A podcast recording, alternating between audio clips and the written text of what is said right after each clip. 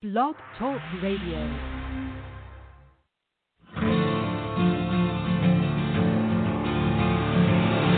It's time to strap our boots on. This is a perfect day to die. Wipe the blood out of our eyes.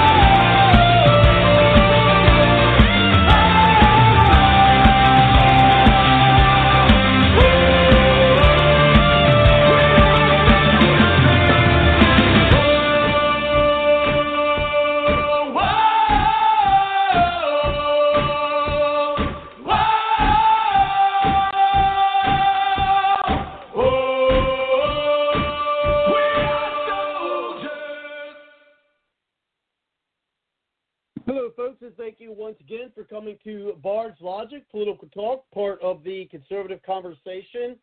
And, well, uh, Merrick Garland has been confirmed uh, by the Senate 70 to 30. That means 20 Republicans, and, and try as I might, and if anyone out there uh, has a list of the 20 Republicans that voted for Garland. I'd really appreciate if you sent me the list, or if you know them and can say tell us here on the show. Uh, I'd like to know who they were. I could only find a a few of them. Mitch McConnell, of course. Lindsey Graham. I'd like to hear more about what happened that. And Chuck Grassley. So, of course, I'd like to hear about who the others were. So, if we don't hear it tonight, then perhaps we can go to uh,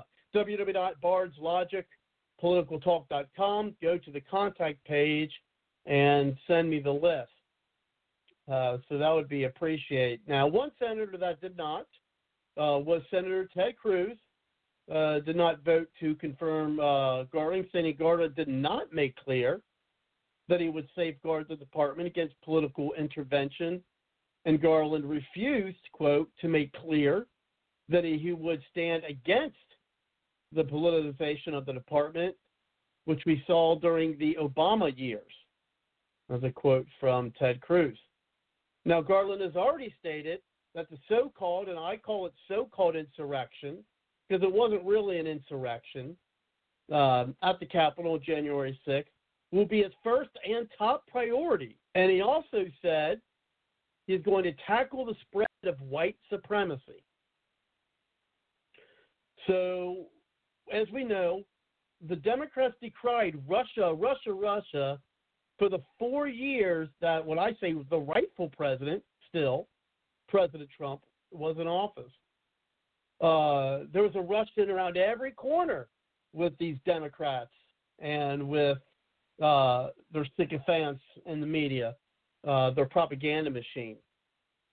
Now that the Democrats have shifted their sight away from a foreign adversary to search for domestic terrorists, or what they call domestic terrorists, in the American citizenry itself, form of Trump supporters. So my concern is that will Garland be the Democrats' next McCarthy, trying to find you know domestic terrorists everywhere because they wear a MAGA hat or supported or voted for Trump. I mean, they're even talking about investigating members of Congress who are saying may have been in contact with Trump on that day to try to see if they could probably oust them out of office. So I wonder is Garland going to be the new McCarthy, the Democrats McCarthy? And even worse, is the DOJ going to be America's Gestapo? Now, one of the things we're, we're working on here, because we're not just talk, we try to, you know, motivate people to, to go out and, and, and take action as well, be activists, is we need to resist against the persecution against Trump and supporters and conservatives at large. And one thing we do have tonight, as I hope folks will go to, so if you're listening live or if you're listening to the uh, podcast, or if you're here on uh, Blog Talk Radio, I've got a link here from the LaRouche PAC. It's a petition called Hands Off Trump. And what this petition will be, it's going to be forwarded to the House Freedom Caucus, uh, to Senators Paul, Hawley, and Johnson uh, for their use in demanding the truth. It's also going to be forwarded to Republican Attorney General Association in the states for purposes of launching parallel investigations directed at the actual perpetrators of the event, or what they call the so called insurrection. Now, here on Blog Talk Radio, you have a link uh, to the petition, uh, or you can go to the LaRouchePAC.com at www.larouche, that's L A R U C H E in the word pack. Uh, so LaRouchePAC.com, and you'll see where you can have the petition that's called Hands Off Trump uh, investigate the real January 6th conspirators.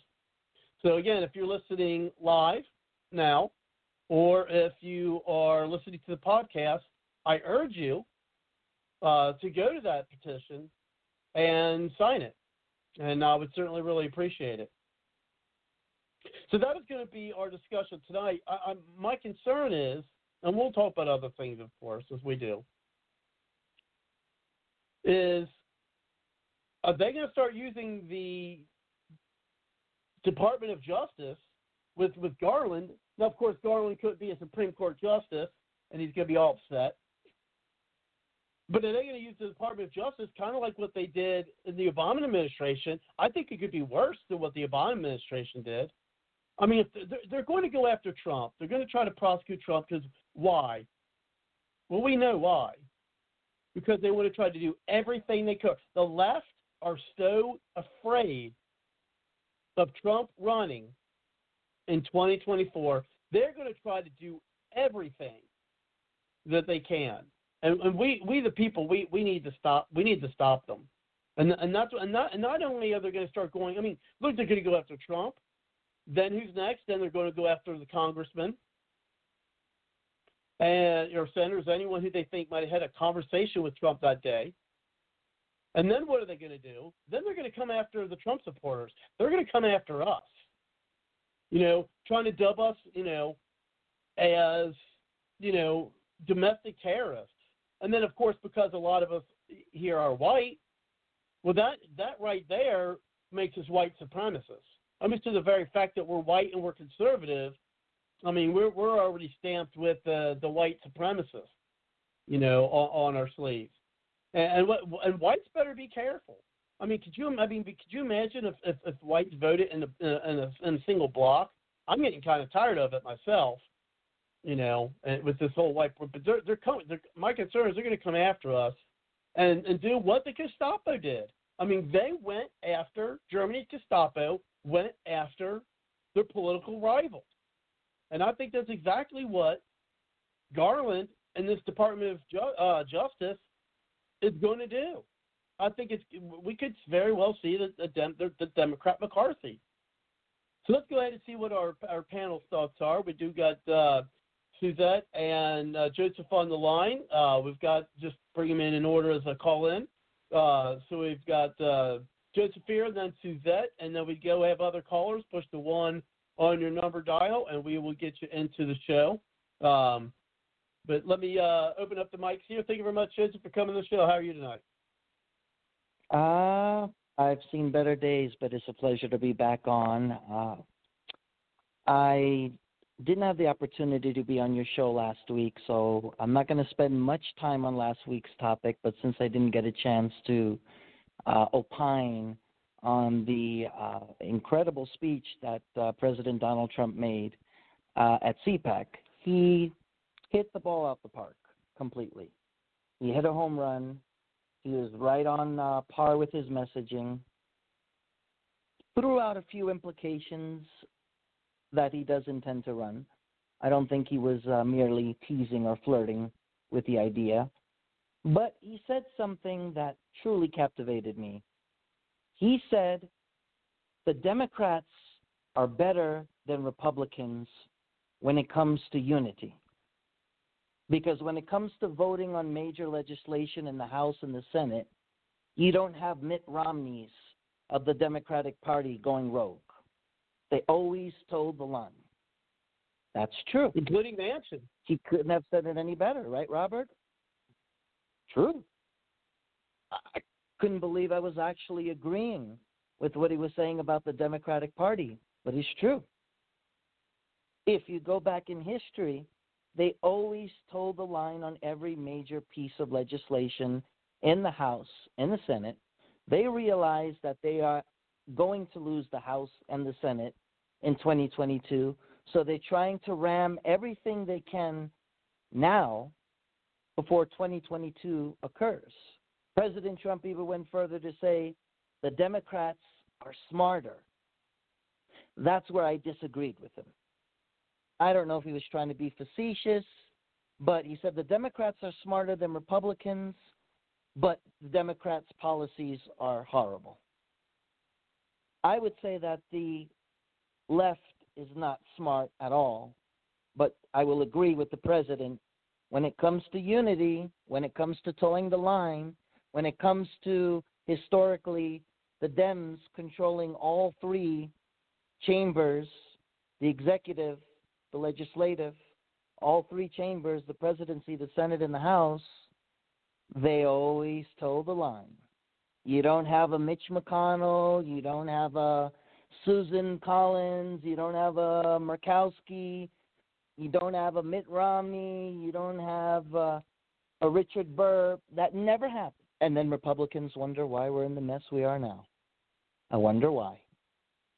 Because right now, I arguably would say we're at the most dangerous point in the history of our constitutional republic. We are in danger of losing everything. I think we're at the most vulnerable point in our history. And a lot of it has to do with these RINO traders and the Republican Party that's basically giving the Dems all the power and the fodder. So instead of having a two party system, in reality, we have a one party system. Well, we might as well just. Say we have a totalitarianism uh, uh, regime, like like we call it on the show, the Harris Biden regime. Let's call it for what it is. Let's not uh, sugarcoat. Let's not mince words here. Let's we're on Bard's uh, logic. Let's call it for what it is. It's the Harris Biden regime. And history has always demonstrated that when power is stolen, it never in a good outcome. And remember, ladies and gentlemen, when power is stolen, nine out of ten, that power falls in the hands of the wrong people or the wrong individual. And then the worst of the worst occurs. That's what happened on November 3rd, 2020. The biggest election in our country's history on the most massive scale was stolen. And it's barely been two months, and boy, uh, the house of cards are falling in liberal wonderland. It is falling quicker than anyone could have even anticipated.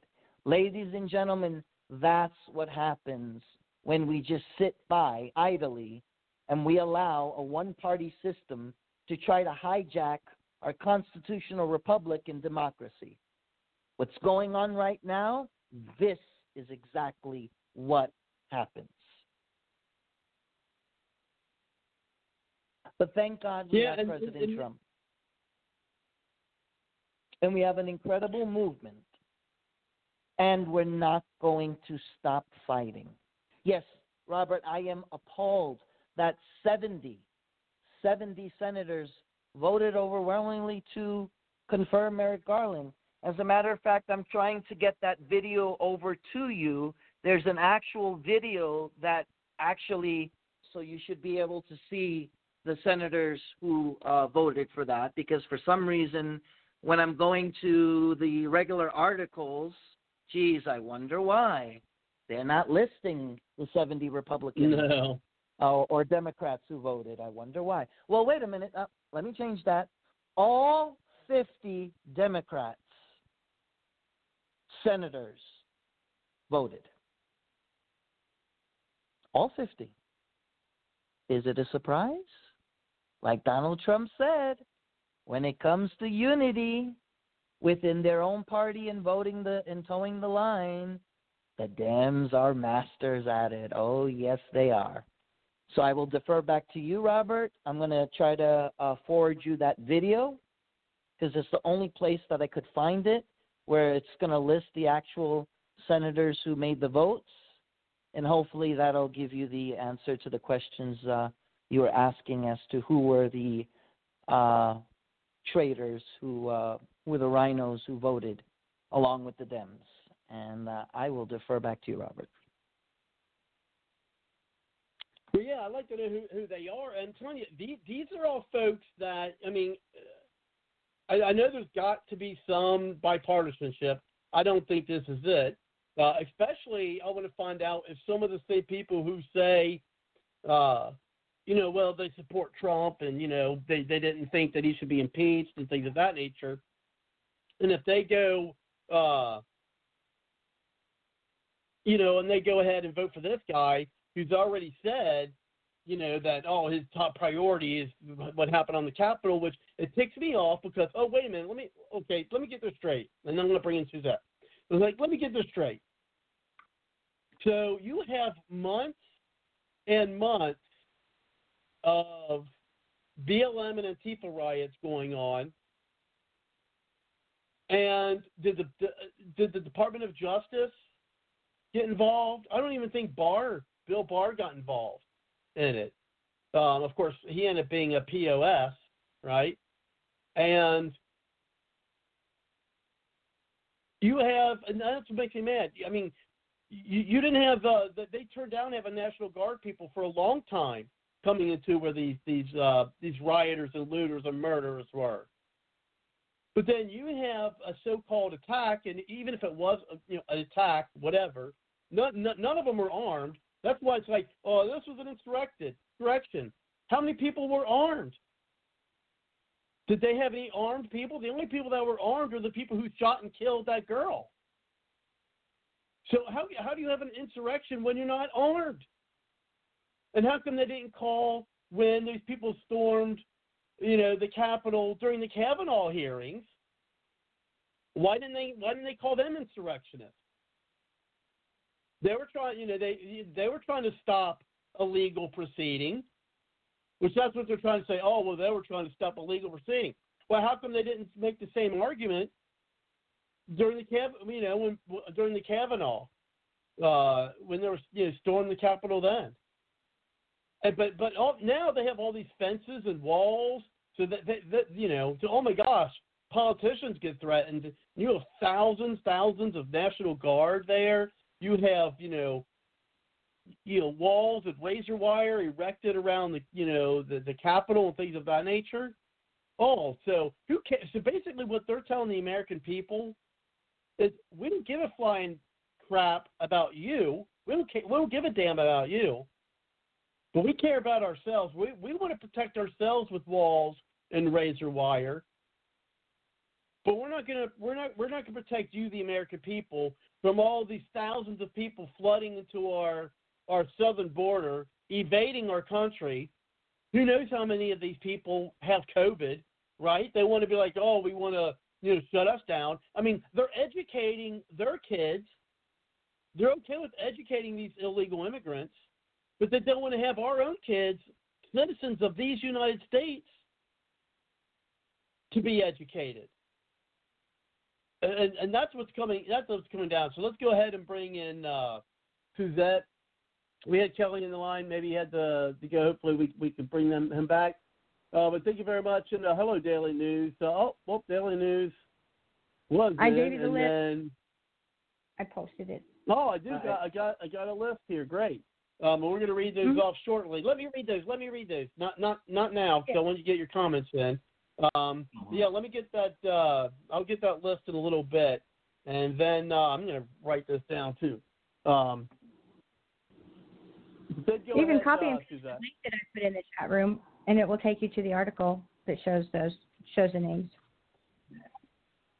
Yeah, well, I won't always I won't always have the article up, but I'll always have a piece of paper floating around on my desk. Uh, Oh, yeah, with- yeah. all the names. no, but go ahead, Suzette. So, um, anyway, uh, as far as uh, the people that had voted him in, I think they think that they're trying to, I don't know, appease them and that they'll back off, but they never back off. They just I, you know what? I agree. Go go ahead. I'm sorry for interrupting, but yeah, I, I'm actually think that is a part of it. That they're like, oh well, if we vote this guy in, maybe he won't look. Maybe he won't look our way. Yeah, I mean, if you look at the names that are on that list, most of those names on there are um, initially the ones who voted to impeach um, Trump again um, for the that Capitol incident.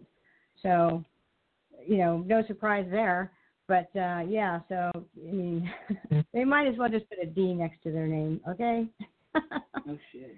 why why pretend anymore? It's so obvious. And you know, I hope to God that they get primaried out. And um, yeah, because they blew it, and you betrayed your people, your the people you're supposed to represent, and you just slapped them clear across the face twice. So if they think they're going to get elected again, it may be either they cheated or that by default that there just wasn't anybody to come out and vote because they didn't feel it was worth their time. And that's unfortunate because I understand that feeling, and and I want to punish them too. But as far as not coming out to vote, but then they get they get in by default. You know, if nobody comes, well, then you win another term, and it's like, oh, damn it.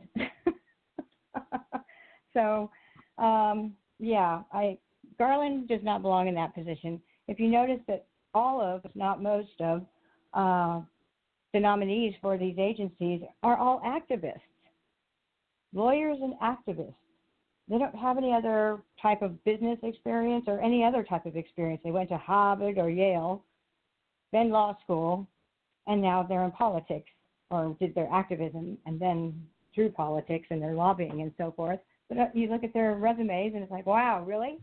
Hmm, okay, well, let's see if we can ask you some questions and so you can dazzle me and maybe I'll think about it. Oh no, they're just straight out there. You have some of them saying, well, that was a long time ago, or they just won't answer the question directly, which, you know, that's a just a politician thing, I think. But um, yeah, anyway. So yes, amazingly disappointed. And um, Oh, there's Romney. yeah. Okay. Anyway, back to you, Robert. Yeah, and so here here's the list uh, for folks to um, uh, to look at, and, and some of these some of these people from these states are kind of I'm kind of confused at. I mean, and then one, I mean, when I mentioned Lindsey Graham earlier, I mean, I'm kind of surprised at Graham. I mean, I just don't know what to think about that guy sometimes. Um, I, I really don't. Um, now, you know, I was I surprised expect, now about here's- Chuck Grassley. Chuck Grassley, I was shocked about. That's almost half of them. You know, well, here's the the, the, the list here. Um, now, McConnell, honestly, I'm, I'm, not surprised that McConnell did it. Um, oh, you uh, I'm not surprised he did. But my own uh, senator Portman, uh, he voted for him here in Ohio. Now, here's the thing about Portman, though. I think I don't know why. Maybe he's hoping to get a position somewhere when he retires uh, because he's already mentioned that he's not going to, uh, you know, he, he's not going to run anymore. He's going to retire. And sometimes I think, you know what, if if you're not going to run anymore, you know, if you're going to retire, maybe there's just certain things you shouldn't be allowed to vote for anymore. you know, because it's like you don't feel like you're beholden to anybody anymore. If you're not getting voted in, you know, I mean, how are you? I don't know. I get mixed thoughts of that. Um, you know, because I mean, how else are we going to hold them uh, accountable? But of course, we don't want to have, as you know, um, you know, career politicians. So eventually, they got to get out, right? Um, and so here, here's the list. And I, again, twenty. I mean, uh, it's not unprecedented, unfortunately. Um, it, it, it's not a you know precedented to have you know all these you know Republicans you know vote for stuff like this. Uh, I mean, you've seen other appointments where you know you've seen you know mar- but this is a pretty big margin. I mean, this was I mean, I was looking at some other appointments, and if, memory serves me correctly, then this is actually the more uh, the, the the most I've seen anyone vote for him. I mean, I this this is the most I've I've seen anybody uh, like seventy. I mean, I've seen some get like in- their sixties, but I think this is the only one, and it makes me wonder why. You know, it's like, hmm, maybe if I vote for him, you know, he'll stay out of my way. You know what I mean? Um, uh, so, so who knows? And then uh, so here's the list here. So if you hear your state, you know, put you know put the and I'm going. I mean, again, I wish there was something I could say to Portman, but I can't because he's leaving. Um, but if, if if any of you guys or gals are are running again, uh, these are the ones that you want you want to reach out to uh, when with your state. So you got McConnell from Kentucky, Mitch McConnell from Kentucky, and that really, I hate to say it, doesn't surprise me uh, that he um, that he voted for him. That doesn't really surprise me much at all. Um, now, of course, you notice that you know the other senator from Kentucky did not vote uh, did not vote for him, so that would be uh, Rand Paul. uh, didn't vote for him. And then you have, uh, as I mentioned earlier, Chuck Grassley from Iowa. And and, and I'm kind of, you know, it's like, and then you have uh, another Iowa, Joni Ernst. And it's like, what what's going on with Iowa? I thought Iowa was a pretty conservative place. And you have James Lankford from Oklahoma. And then you have, as I said, Lizzie Graham. Lizzie Graham? Um, that, that really does surprise me. Now, John Thune, South Dakota, um, and actually, you know, also Rounds from South Dakota, which having the governor, Noem, the way she is, and these guys voted for, uh, you know, voted this way, it kind of uh, surprised me. Um, voted for Garland. And then you have Romney. Of course, Romney doesn't surprise anybody. I mean, he's he's always been a Democrat, you know, in Republican clothing. And then you have uh, Jim Inhofe, Oklahoma. Um, then Cassidy, uh, Bill Cassidy of uh, Louisiana. Now this this name really doesn't surprise me, even though it's Texas, and that's John Cornyn. That doesn't really surprise me. Uh, Jerry Moran, uh, Moran, I don't even really know that guy to be honest. Uh, now Tillis, John Tillis, up in North Carolina, Blunt, uh, in Missouri. This this name's not going to surprise you. Susan Collins, that's not going to. Um, and I even just read an article today that who and her, who, uh, her and Schumer are in very good terms because he actually worked really, really hard to try to get her unseated. and I, from my understanding, she may still be a little pissed off about that. And then lastly, you got Lisa Murkowski from Alaska. Now that doesn't uh, that doesn't surprise anybody. Um, but you have Moore uh, from West Virginia. I, I almost forgot about him. Um, and so, but I, I, but you know, I noticed that uh, Manchin didn't vote for him. He, he didn't vote for uh, which, which he didn't vote for him, but Moore from West Virginia voted for him. So there's your list, folks. If you're in your state, if they're, not retiring or if they're not, uh, you know, if they're running, you know, go ahead and I, I, all these guys, all these people need to be, you know, you know, these, these people need to be uh, voted out. I mean, I, I think it, it's not time for partisan. It's not time for bipartisanship. I, I think we need to resist um, this administration in almost every way possible, especially when you have a guy who going to run, you know, a, a big witch hunt. I, I think that if we act now, it might keep that from happening. Such as, you know, again, go to that uh, if you haven't already, you know, go to that link there on uh, the LaRouche PAC and, and sign the petition. Uh, you know, again, whether you're listening, you know, live or listening to that, it's um, and here's the, here's what the petition says, okay? And then I'm going to bring it back to you, uh, Joseph. It's uh, right now it's got 2,760 signatures, so hopefully we'll see some more. Um, and the first part you ha- we have here on on on, blog, on Bard's Logic here on Blog Talk Radio, but the first part says uh, one Don, and this is this is the, this is the so if you want to hear what the uh, the petition is before going to the link, uh, here it is. Uh, number one, there's one of six. It says one, Donald Trump has been acquitted in the Senate, but Senate Mitch McConnell's post-trial impeachment rant against Trump, done for the benefit of his Wall Street money bags, clarifies the intent still is to prosecute Trump and prevent him from running again. Number two, the Democratic Congress right now is prepared to hang the blame for the riot in the Capitol on the Capitol on Donald Trump through a 9/11 commission. Uh, this is like the first 9/11 commission will be a frame up, a witch hunt, and cover up, distracting blame from the actual perpetrators. Number three, the Senate will begin investigating this with a hearing on February 23rd.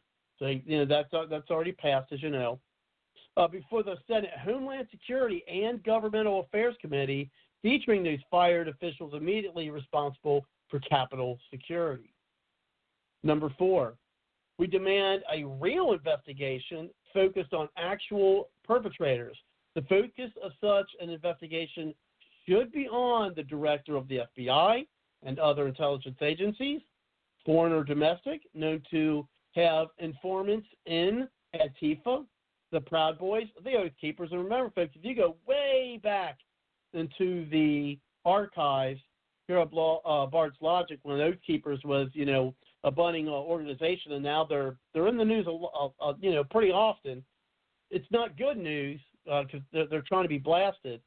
Um, but we did have uh, uh, Stewart Rhodes on, who's the founder of Oath Keepers, on the show a long time ago. Um, I did reach out to him uh, for another interview, uh, but I guess with all the other stuff that, that's going on, uh, I have not uh, heard back from him. Uh, so, but again, he's, he's probably got a lot of stuff going on with this witch hunt that's going on. Um, now, here's an organization I've never heard a lot of: the Ukrainian Pravy organization, or other groups, a group now known who have conspired to invade and riot in the capital long before January 6th. And the questions are: How many informants or undercover agents are in these groups? What were the informants reporting? And what role did these informants or agents play in promoting the idea of invading the capital? So, I, I think what they're stating is you had people from, you know, government organizations infiltrating places like, you know, the Proud Boys and the Oath Keepers, and maybe even Antifa, to perhaps urge them to invade the capital, i.e., I think that sounds like they're, they're considering it may have been a setup. Then the fifth point is the next set of witnesses should cover what intelligence reports were available to Washington, D.C., Mayor Muriel Bowser, the director of FBI and Homeland Security, uh, the Pentagon, and the president on how each reacted to those reports, including all conversations and discussions between Mayor Bowser and Speaker Pelosi. According to the Capitol Police, despite the request, the National Guard was not deployed to the Capitol because of interventions by House and Senate leadership. And lastly, number six, uh, the next area of inquiry involves the relationship of QAnon to any government agency of the United States, any contractor of the United States, any foreign agency or contractor, or any political or charitable entity hostile to Donald J. Trump. It's declaring QAnon a domestic threat. See, it's, starting with, and I'm not, you know, I, I wanted to get somebody from QAnon on. We we never did. Um, of course, they're, they're getting heat, and they did predict a lot of stuff that like did not happen. So I don't, I don't know if uh, Q was actually a, real thing, but um, I mean, I don't know. Just uh, I don't know if it was something that was meant to distract us or if it was something real, and they were just wrong. You know, people who just predicted that they were in the know when they actually weren't in the know. I was but actually anyway- a part of that, Robert. So if you have, I can answer any questions. I mean, uh, I was, uh, I don't know, six months a year, maybe. We were into that. Yeah. Yeah, certainly. I'll bring it. Um, yeah, we'll definitely want to bring that up. Uh, bring that in though. We got uh, plenty of time since we're, we're since we're on it. Um, yeah, and you can read the rest of the petition by going to. I got the link here on Blog Talk Radio. Uh, just go to the, the the show description for tonight, and you'll have a link there uh, where it's going to say uh, "Hands Off Trump." Uh, that, and that'll take you to the link. So definitely, if you haven't signed the petition already, um, I'd really appreciate if you went in there and did. Uh, you know, and, and for they could get you know plenty of signatures. Normally, you know, I think you need at least five thousand signatures to make any kind of impact. At least when it comes to a petition, of course, the more the merrier. So hopefully, we'll be able to get some more folks, and also, you know, share the link. Share the link with people who are, uh, you know, I know a lot of people on this call, whether you know live or uh, you know listen to the podcast. Know, I know you're Trump supporters, and so you know, let's you know again take some action and you know go to the you know go to there you know sign the petition yourself and then share it. You know, again share it on your social media.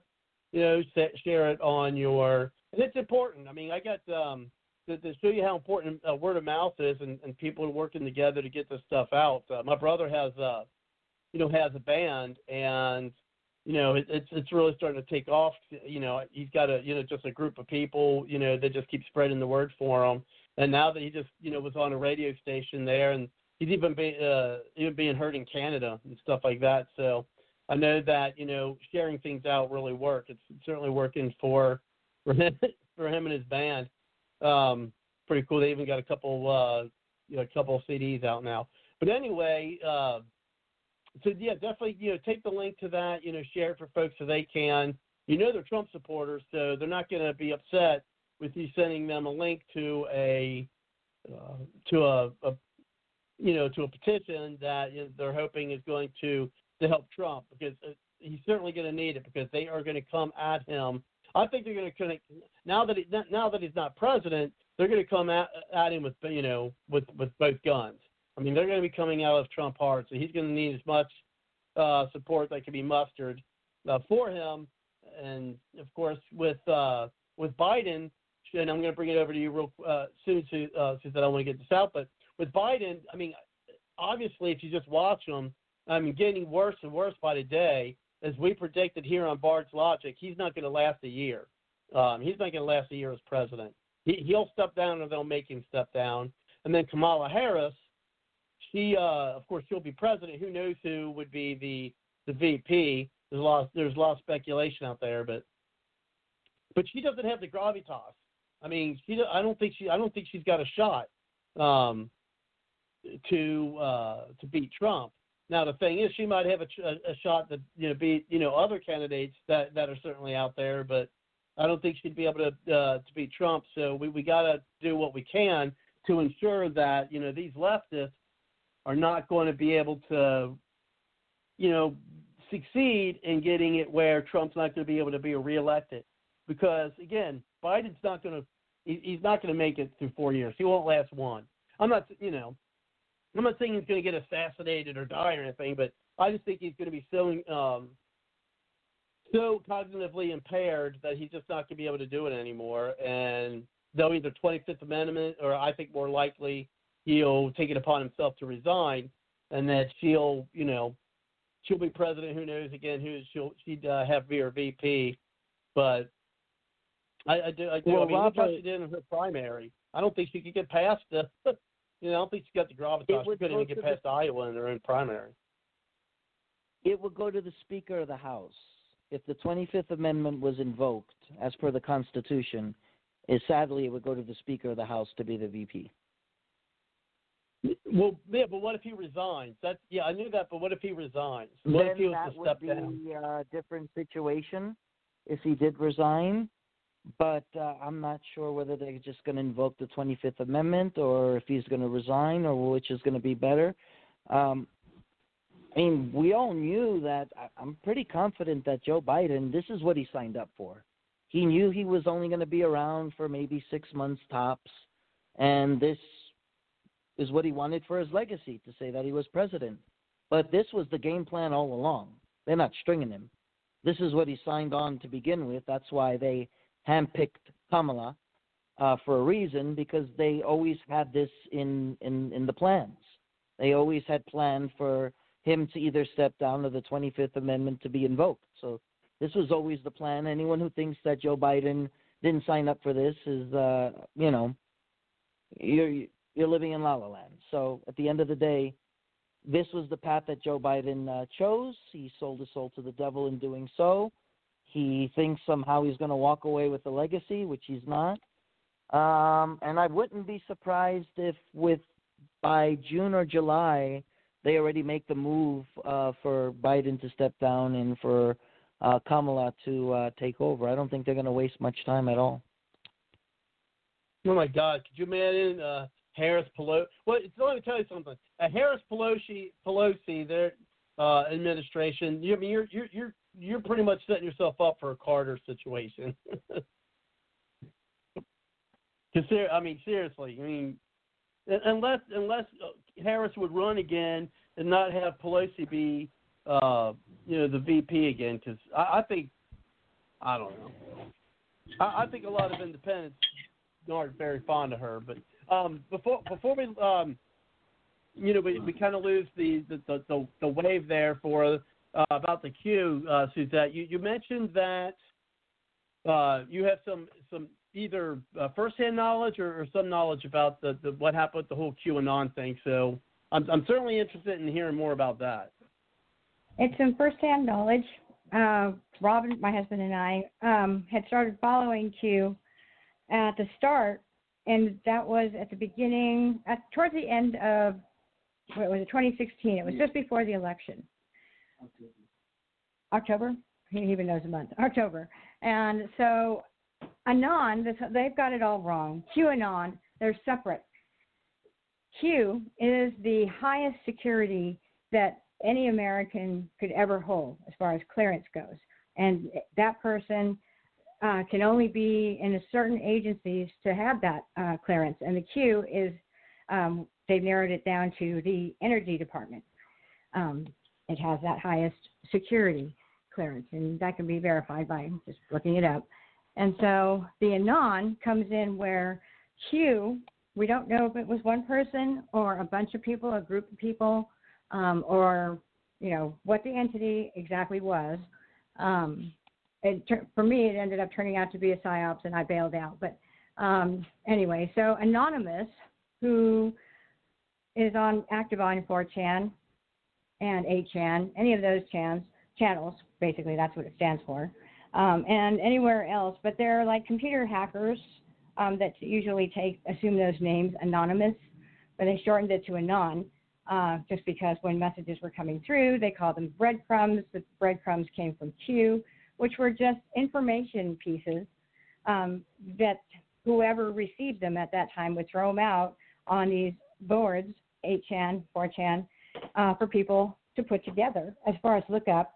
And you would have a proof, what was it, uh, past proves present. Um, they would have certain people or names or throw a clip, a picture. And so you would look those things and see how they fit together. And so events, um, I don't know, people and that were in government but worked outside of government or whatever dealings were going on.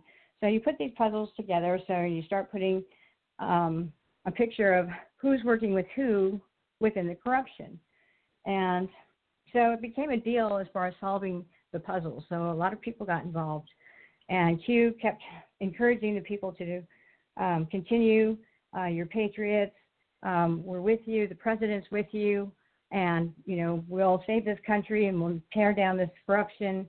They would say that there was like all these indictments that um, are sealed and ready to go to arrest all these people and have a tribunal um, because they couldn't be uh, arrested and put in like a regular court.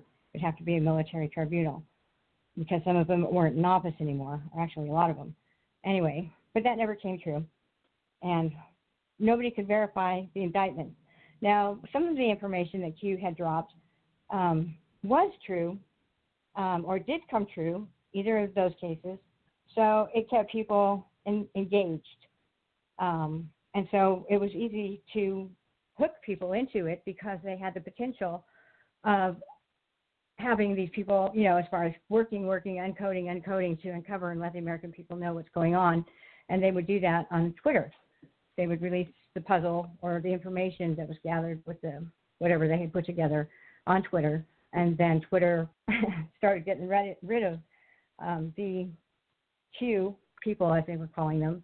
So when they started calling them QAnon, the QAnon people or Q people or anons, anonymous, um, knew it wasn't them, but that's only because that they know that they are anons, and there is only one Q.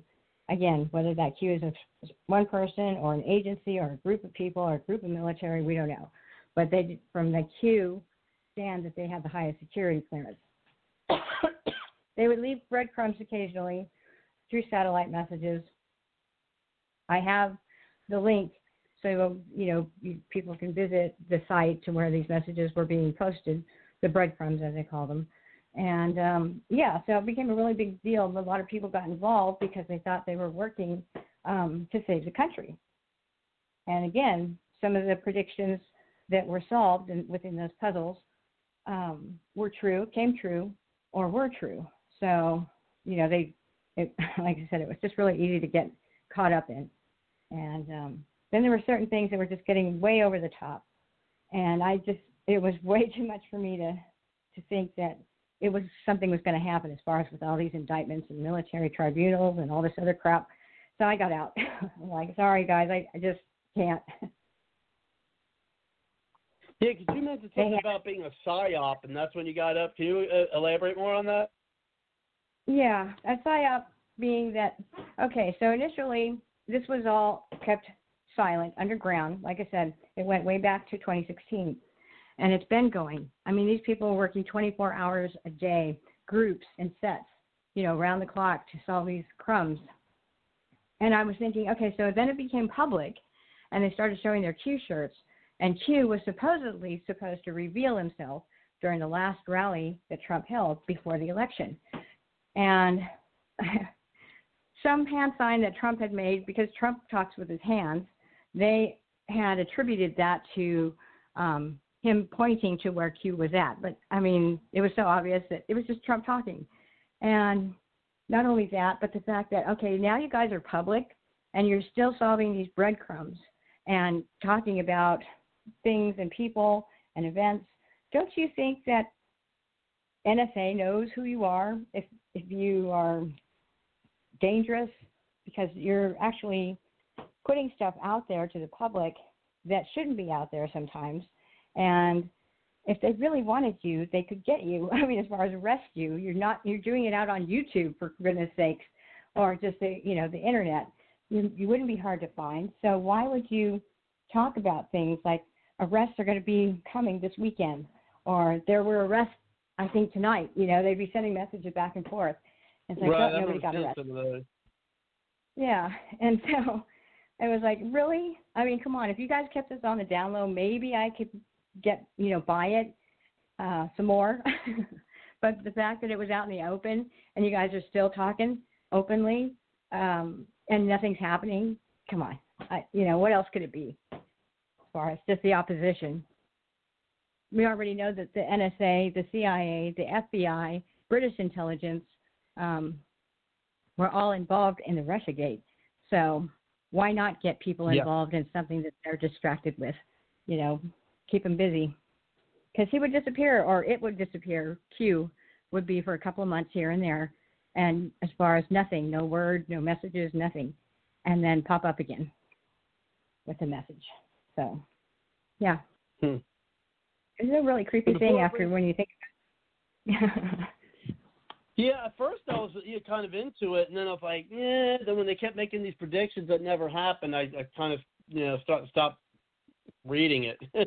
They're like, oh, this, and then I look more into it, and I'm like, um, yeah, this didn't happen. Like, I think didn't Q put out the thing about all of the the servers that were supposedly captured in Germany?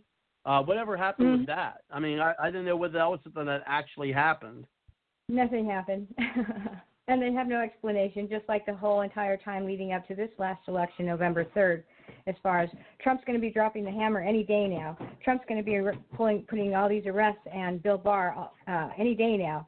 And Trump's playing 4D chess, and he's just waiting for the right time. It's like, okay, here we are after the election. We're in, what, March?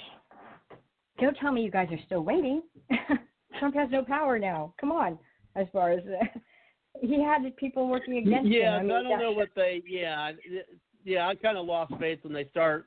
Well, there was even I thought there was even a congressman or something who actually reported. And Kelly might be able to tell us more about this when we bring him in. But I'm going to bring uh, see if you want to add comments to that, Joseph. Bring Kelly in, but um, I, th- I think uh, Ke- you know Kelly knows about. There's even I thought even a congressman um, he was stating that oh yeah, there's these um, modems or something that were seized uh, from the uh, you know from over in Germany or something like that. Well, I didn't hear any any more about that. Even Sidney Powell bought into that. Yeah, well, unfortunately, I don't think she was as smart as we all kind of thought she was. Hate to say it, but I think we rely. I think people ended up relying too much on her. Uh, Well, but I did wanna did you want to say add anything something. onto that before I bring in Kelly? Yeah, actually, it it, it kind of segue it segue uh, uh, right into Kelly, because Kelly said something uh, two weeks ago uh, on the closing of the show, and it really struck a chord with me um, in a positive way. And he said it as the show was ending, uh, so it was going off the air. Well, it was already um, after dark hours, anyways. But he was talking about the unsung heroes of World War II and how MI6 and um, other intelligence organizations broke the Enigma code uh, and also cracked the uh, Japanese uh, naval imperial codes, which saved hundreds, uh, millions of lives. Uh, and the war probably would have went on for another more two years had that not happened. So it cut the war by two years less. And um, I thought that was amazing because Kelly was basically saying, you know, we need to we need to continue the fight at whatever cost, just like uh, the great heroes of uh, World War II did. And the unsung heroes were your everyday people. Um, the the the intelligence um, members who broke the codes, they before they got into the intelligence um, divisions, they were just average, everyday American people who were patriotic and wanted to do everything to save their country and were fighting uh, on different fronts uh, of World War II, uh, trying to uh, prevent the axis of evil from uh, dominating uh, the world, world conquest. And um, kudos to you, Kelly. Uh, that really struck a chord with me. Um, it really lifted my spirits and uh, gave me more inspiration. Thank you for that, Kelly. Go ahead and um, open uh, Kelly's mic. Um good to have you on, Kelly. Thank you very much for coming to the show. How are you tonight? Oh, good. We're getting some rain. We had some snow recently here in Northern California. So that's always nice. Um, and we live in basically high desert, and we really need rain. We only get like 15 to 17 inches a year of rain. So, but anyway, uh, yeah, I'm a little happy about the Newsom recall. However, they are trying things to nullify the signatures as many as they can. I don't know how you would count a million and a half to they're trying to get two million. I think they got a million and three quarters. They only need like a million four hundred and fifty thousand, I guess.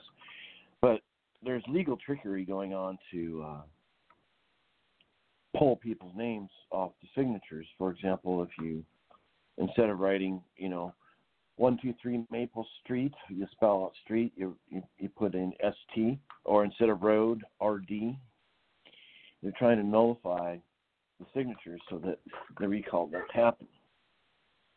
And so, I just, you know, attorneys in their tricks. I mean, just, ah, I hope that's not state money going to prevent the recall, but we shall see. Um, but yeah, I, I, I history. Yeah, thank you, Joseph. That was very warm and appreciated. Appreciative. Um, I'm into history. I was. I just happened to pick up True Grit, the John Wayne classic, from Walmart for like three bucks in the three dollar bin. But anyway, 1969, John Wayne uh, finally got a the best actor in uh, Academy Awards. It was one of his last films, and it was uh, anyway. Times have changed in Hollywood because the screenwriter, see, True Grit was a novel, and then a screenwriter, and then it turned into a movie. Well, the screenwriter um, did a really good job, obviously, but for several years, this is another little history note. For several years, the screenwriter couldn't get a screenwriting job because there was lots of rumors that she was a communist. Remember the McCarthy "Are you a communist?" era era. I'm like, what? Hollywood and, and this movie True Grit had certain Christian innuendos in it. Uh, that was really kind of a good pulse heartbeat of the nation at the time. So 1969, obviously they probably worked on it for a year or two. Well, anyway, boy, has Hollywood changed. They wouldn't let a screenwriter have a job because she was suspected of being a communist. And now the communists are every turn in, in uh, Hollywood. But anyway, I have a uh, something happened uh, last week. You guys might find interesting about elections. Um, how many people love Dominion? Raise their hand. yeah, okay. So, um, McInerney, General McInerney, I think was the one hinted about the raid in Frankfurt, Germany. Um, Jovan Hutton Pulitzer has communicated about the modems found in the Dominion machine, which congressman I don't know. There was another congressman that also had been briefed on the Frankfurt raid. I can't remember his name right now. Anyway, so modems in, the Jill Stein recount, Wisconsin, John Brakey found him there. He, uh, he filmed modem activated on a vote counting machine after the polls closed. During the shutdown process, they almost arrested him for filming it. He's got that video. That's Florida. So uh, Wisconsin, Florida, Georgia, from Hutton's research because there was a court order involved. Yeah, modems in the machine. Okay. Oh, but no, no, no, they're not there. It's all human error, they say. So, some locals have been bugging me about doing something with this county because we have Dominion here in Siskiyou County. Dominion vote counting machines. The previous uh, election clerk, Colleen Setzer, hardworking, honest, fair, really decent, just didn't have a clue about computers. Um, she trusted them. When I sent her the video about I saw from Florida, she called the vendor, Dominion, and she was told by Dominion, "Oh, the vendor says there's no modems." the vendor says, "Okay, fine." Anyway, so June 30th of this year, the Dominion contract expires, and I got some word out to people, and uh, so locals are approaching me now. We had a meeting on Monday what we can do to get make sure the Dominion contract is not renewed. Yeah, real simple. Uh, here's the specifications. Open source software. We can investigate the machines anytime we want to. Number three, we own the machines. We don't lease them.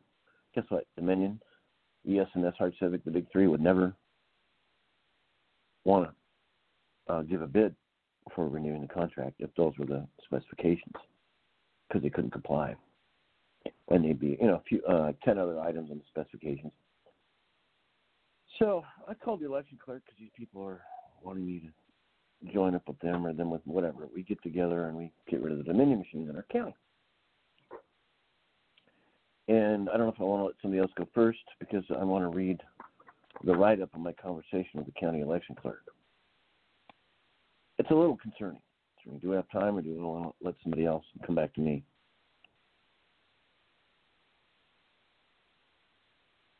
No, uh, Joseph, did you want to go ahead and um, do that, or? Uh, yes. No, actually, uh, everything you said, Kelly, is uh, spot on. I believe in the state of California, if, correct me if I'm wrong, they have 1.9 million signatures for the recall for Gavin Newsom. So I think his final days are coming to an end. And then the House of Cards are collapsing with Cuomo, the sixth uh, female who's alleging that he uh, uh, sexually harassed her, came out today. And so I think Cuomo's days are numbered as well. And I forget there was one more. Oh, oh, the wonderful uh, Wicked Witch of the West. Well, actually, the Midwest, um, Michigan. Um, Whitmer. She's also has a probe uh, con- being conducted by the FBI for her also fudging the numbers uh, about the uh, COVID deaths in the um, hospice facilities. So um, I think the United States will be a much better place without a, a Governor Newsom, Cuomo, and uh, Whitmer on any given day. That's a start. That's something. But um, um, Kelly, so let's say that um, when they go through the recall process, You think that there's a good likelihood that a Republican governor can get elected in the state of California, being that there's so many disaffected Democrats who've lost all their livelihoods and businesses over there, and that a lot of them have had a mass exodus in California over the past year, just like a lot of people have left uh, New York as well and Hawaii, including myself. Um, I don't know. What do you think, Kelly? You're in California. That's your neck of the woods. If there is a incredible, amazing, strong, good leader Democrat, it's going to be hard for uh, any Republican to win. If you have some Democrat that's basically a monkey, or if they just can't find a good Democrat candidate for governor, and there's a really good, amazing, strong Republican, yes, yes, yes, yes, yes, I believe it's possible we can actually get a Republican governor first time in heck of a long time. Um, that that is, you know, well, when uh, was it 2003? I want to guess three or was it four? 2004, somewhere in there. Gray Gray Davis, we called him Grayout Davis. Governor Grayout Davis got recalled, and then Arnold Schwarzenegger became the governor, or the governor. All right, so um, that did happen. That a Republican governor happened on a recall. Add in the element of uh, a lot of a lot of people that think it's cool to be liberal because everybody else is, but they're really not a liberal. When they're suffering the pain of losing their business, yeah, yeah. If you have uh, a neck and neck qualified Democrat, qualified Republican, the COVID could really affect the outcome. Um, so yeah, it's it's it's definitely possible, assuming we have an honest election. Scratch my head, scratch my head. Um, but yeah, we did it before.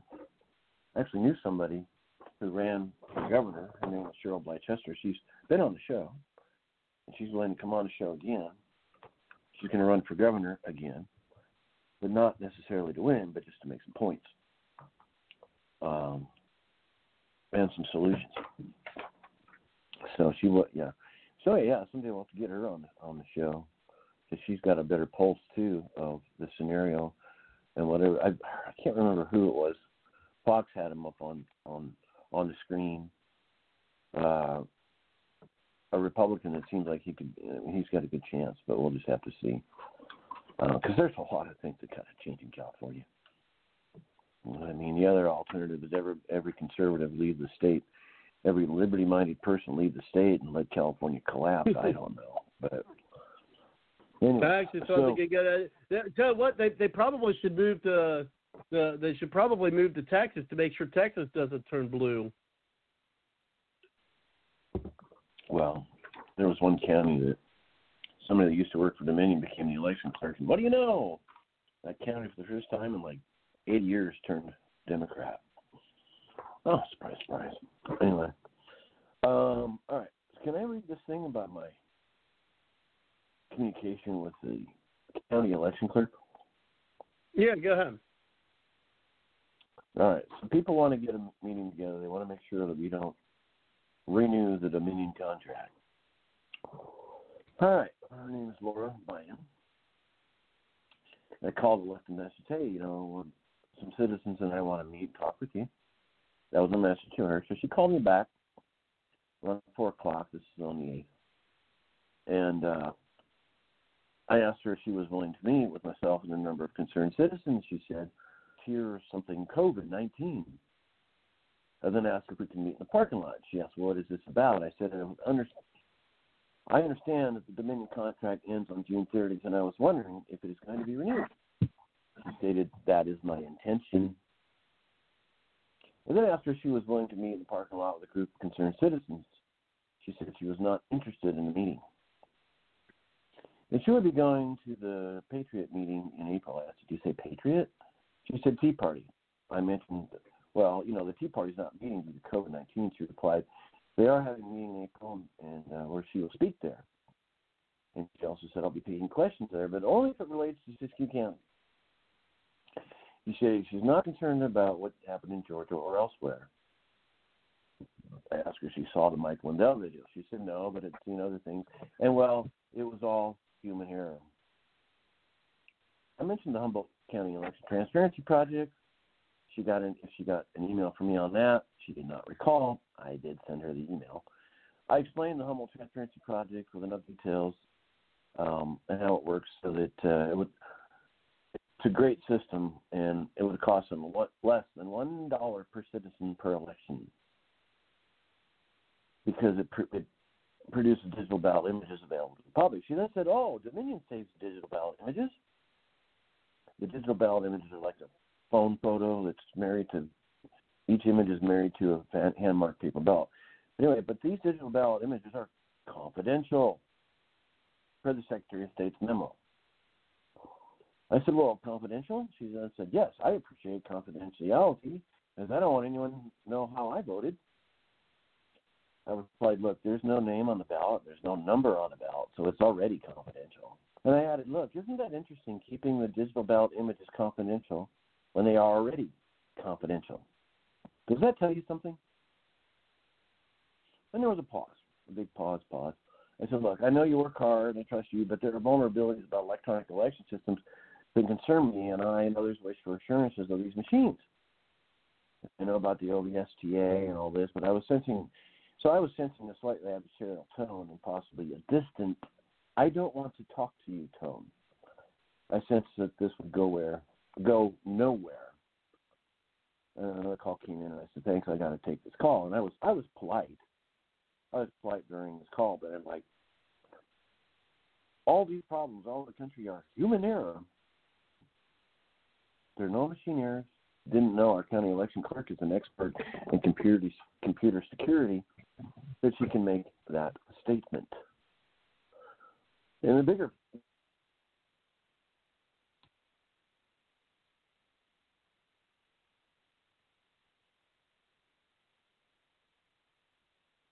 And Kelly, we lost your audio. Uh, no, that was Gavin Newsom. He was on the call. He he didn't appreciate our And, comments, and so I he just kind say of Bob just got to censored him. yeah, he censored him. No, again, Newsom got to him before NSA Bob, so uh you got to be careful what we say on the air. So anyway, it's just frustrating, one county at a time. If that's what it takes, we have 3,141 counties in this country.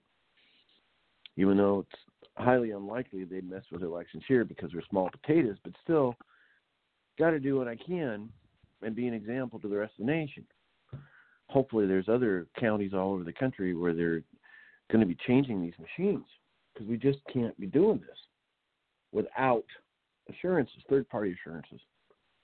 But it's even more frustrating when you call, you talk. Yeah, no, I don't want to meet. No, no, oh, no, everything's fine. Why? Oh, because such and such said so. Oh, really? So are you a computer security expert? No. Then how do you know these machines are 100% secure, 100% accurate, with zero, vulnerabilities? Oh, the the um. Well, somebody else said they were secure. Really? Who told them that? Somebody else. So you're trusting somebody who trusts somebody who trusts somebody who trusts somebody that we don't even know. The local precincts are pretty cool because in the old days when everyone would stay after and count, every people knew each other, and they knew who was trustworthy and who was not, and you had eyes on each other to make sure we had an honest election. But this convenience, wonderful convenience of these machines, it's just frustrating. Back to you, Robert. Yeah, no, it's uh, it's very frustrating. The whole thing has been, uh, you know, nothing but frustrating, and I don't know. I don't know if uh, too many people are gonna are, are gonna do much about it. I mean, I, just hope one of my biggest fears don't come true, and that's that, you know, people are just gonna go back to their lives and be like, well, I'm just gonna take care of, uh, you know, my own, so to speak, and then just let all this stuff go under the table just for them to come around and do it again, and all this time just you know destroying America in the process. I don't think You know, that will my- be the case. Well, I, I hope the states the states step up and change this. Oh wait, HR one.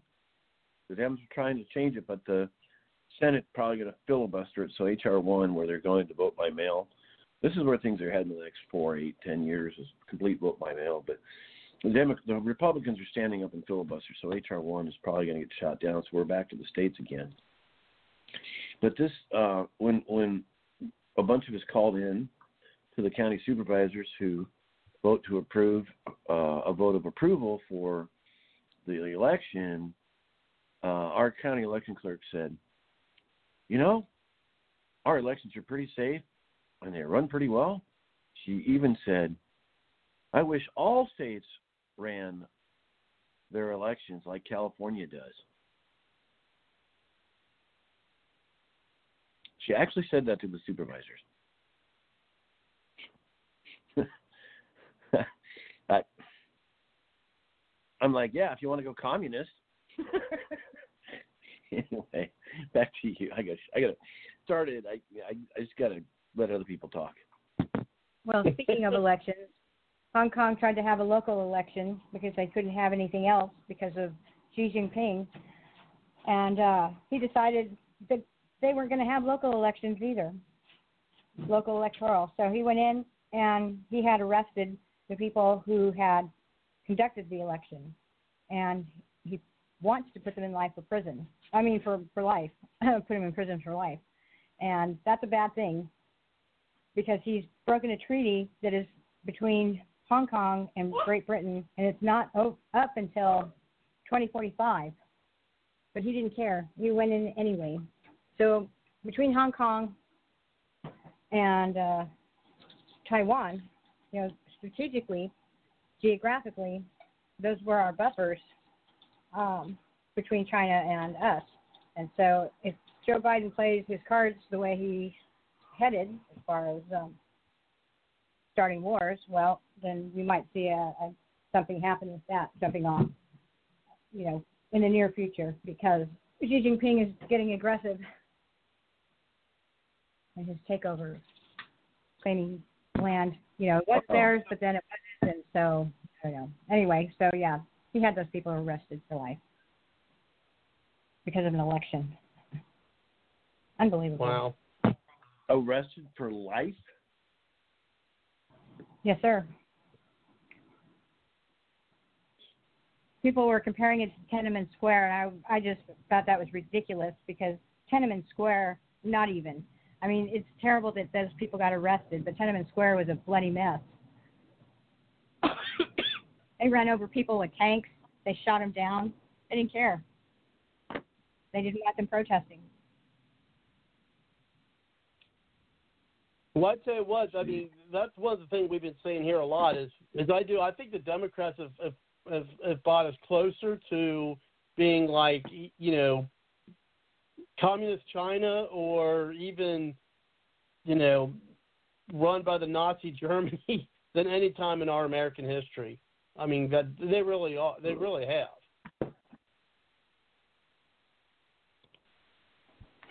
Absolutely. And they have, you know, operatives, or we believe, I believe anyway, just because of the what we've been hearing with the reports coming from our intelligence agencies that they have infiltrated, you know, many parts of our country already, leadership positions as far as influencing leaders.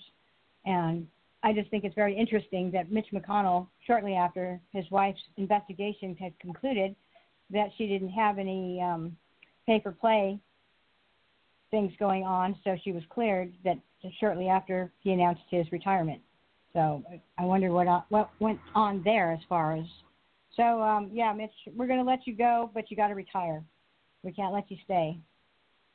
Otherwise, we're going to have to arrest you and your wife or something like that. So he opted to to retire. They said it was because he was ill. It had to do with bruises on his hands, but it was just too coincidental.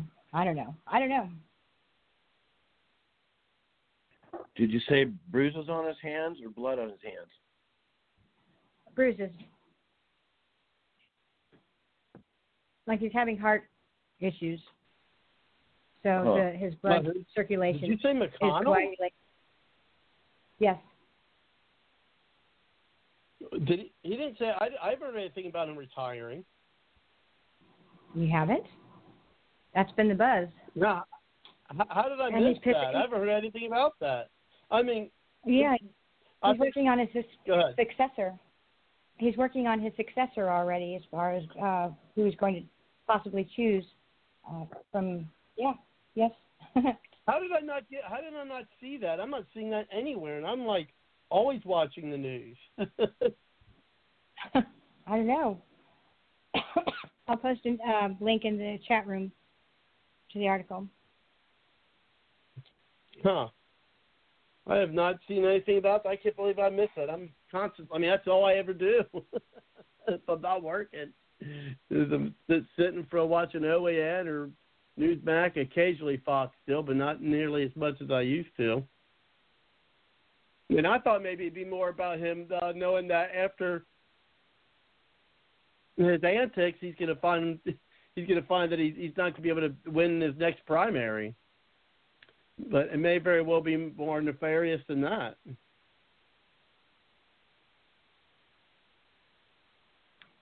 Yep, I know. There was kind of rumor about it, and um, and then now that he's looking at who will be his successor, I'm trying to think of his name right now because I was kind of shocked that he was retiring, and then I thought, okay, they just announced his wife was in the clear, so wonder what went on there. so Wow. Rob's getting that link. hmm Oh wow, that's um. Well, you know, I figured that if you're in politics that long, you, you know, you've probably done something uh, that could get you in trouble. That's my thought on it. If, you know, if you've been in politics that long, you, you probably are, have done something at some point that could get you in a lot of trouble. I mean, I could be wrong, but uh, I don't think so. I tend to agree with you. they just get in their cliques and they get too comfortable.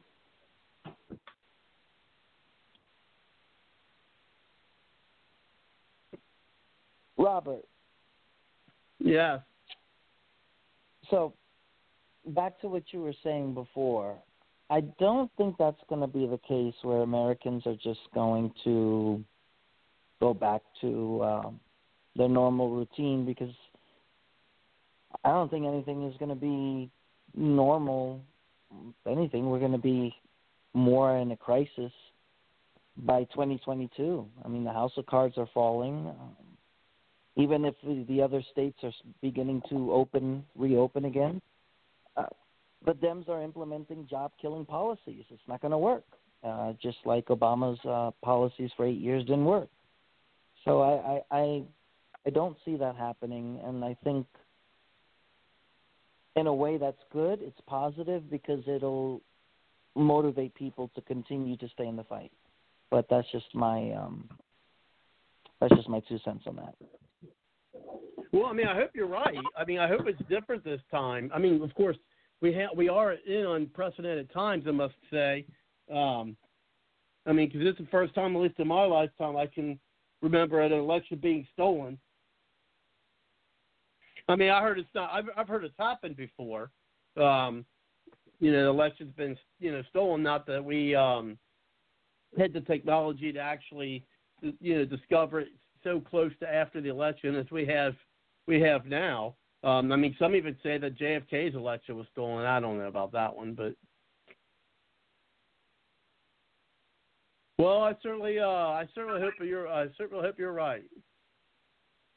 Um, I wish that was what I wish that were not the case.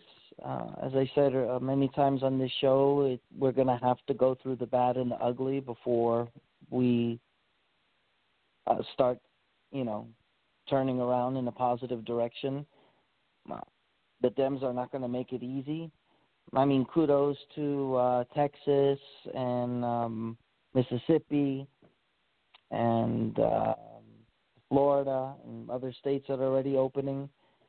Um, but with the Dems job killing policies, it's not going to make a difference. That's going to be the sad reality of the matter. Uh, it isn't going to make a difference. Those policies just don't work in a free market. Uh, in a capitalist uh, market, it doesn't work. It's not That's why you had eight years of stagnation with uh, Obama. It's just not.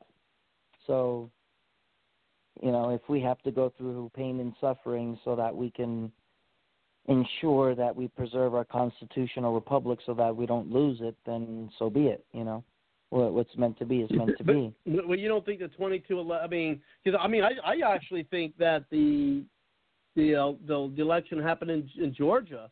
I kind of I think that one was rigged as well. I mean, don't don't, don't do you have concerns that 2022 is just going to be rigged so that the the Democrats will maintain the House and the Senate? No, I don't. I don't because I see uh, conservatives are going to be uh, putting up uh, a lot of fights uh, legislatively, um, taking it to the courts, uh, having more oversight. Uh, they're going to make sure that it doesn't happen because they know that uh, their um, their careers are on the line, the future of the country is on the line. I, I have confidence they're not going to let that happen. I personally don't think uh, the Georgia Senate races were rigged. Um, I think uh, if you study more about Georgia, Stacey Abrams, who has not conceded uh, her loss in 2018, she did an amazing job of building a very powerful ground game from 2018 uh, all the way to 2020. So I think the Dems had a much more powerful ground game, and I honestly think that's what attributed to the uh, runoff to the Republicans losing it. I don't believe those were rigged. Um, but, beyond a shadow of a doubt, the presidential I mean, election were rigged. But but you seen but you've seen the same thing occur uh, with the late ballots coming in for the Democrats to win the same way you did during the presidential election. Yeah, the late ballots did come in, but there was uh, no uh, footage of uh, people stuffing ballots from under the tables or any uh, workers that signed affidavits that uh, alleged any improprieties or anything like that, uh, that nature, like they were doing for the uh, for the Trump team. So um, I I don't you know no one has uh, really uh, implied that there was uh, any um, any rig uh, when it came to those Senate races. Uh, like I said, it was a very tight race uh, and it's mostly attributed to the uh, ground game that Stacey Abrams has built uh, in two years, uh, from 2018 to 2020, and um, that's where the Republicans need to gain ground in Georgia if they want to get it back into the red column. Uh, but right now, uh, the Dems have uh, outworked the the Republicans' ground game rise. Um, I honestly don't think 2022 is going to happen. I don't think uh, anything is going to get rigged at this point because you have a microscopic lens on the entire process. And uh, the fate of the Republican Party, the conservative uh, movement, and the fate of our country is at stake. So um, there's just too many eyes on there that are going to make sure that it uh, history does not repeat itself uh, whatsoever. I would have thought that with the last race that um, Kelly Loeffler and um, that other what's his face were running. It was after already the general election, the presidential election. I if I were them and were cheating, I would have been nervous and said, no, let's not do that. Let's just play it safe and just run it like we're supposed to run it. But they didn't. The same scenario played out with the mail-in ballots coming in at the last minute. and because the two Republican candidates were ahead, and then as the night progressed, look, we found another box. Oh, hey, they're all for Democrats. Hey, the winner, Democrats.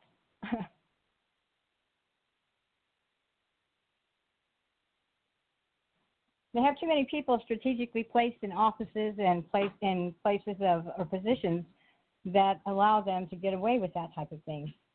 I mean, we saw what happened with the election. Every turn that we tried to oppose, um, the, the um, final ruling there as far as who won the election, we shut down, shut down, shut down. so they they have no worries. They, they've got it all covered. You know, one one of the last things that uh, I mean, and, and again, I, I I hope you're right, uh, Joseph. I really do. One one of one of the last things that I recall that really stuck to me that Rush Limbaugh said, you know, prior to his his passing, is and you you could hear how upset he was in his voice, and I, I really hope this didn't add on to his decline, but he said, "Look, folks, we knew," and this this kind of like made my blood run cold when when I heard him say this, and he said, "Folks, we knew this was coming.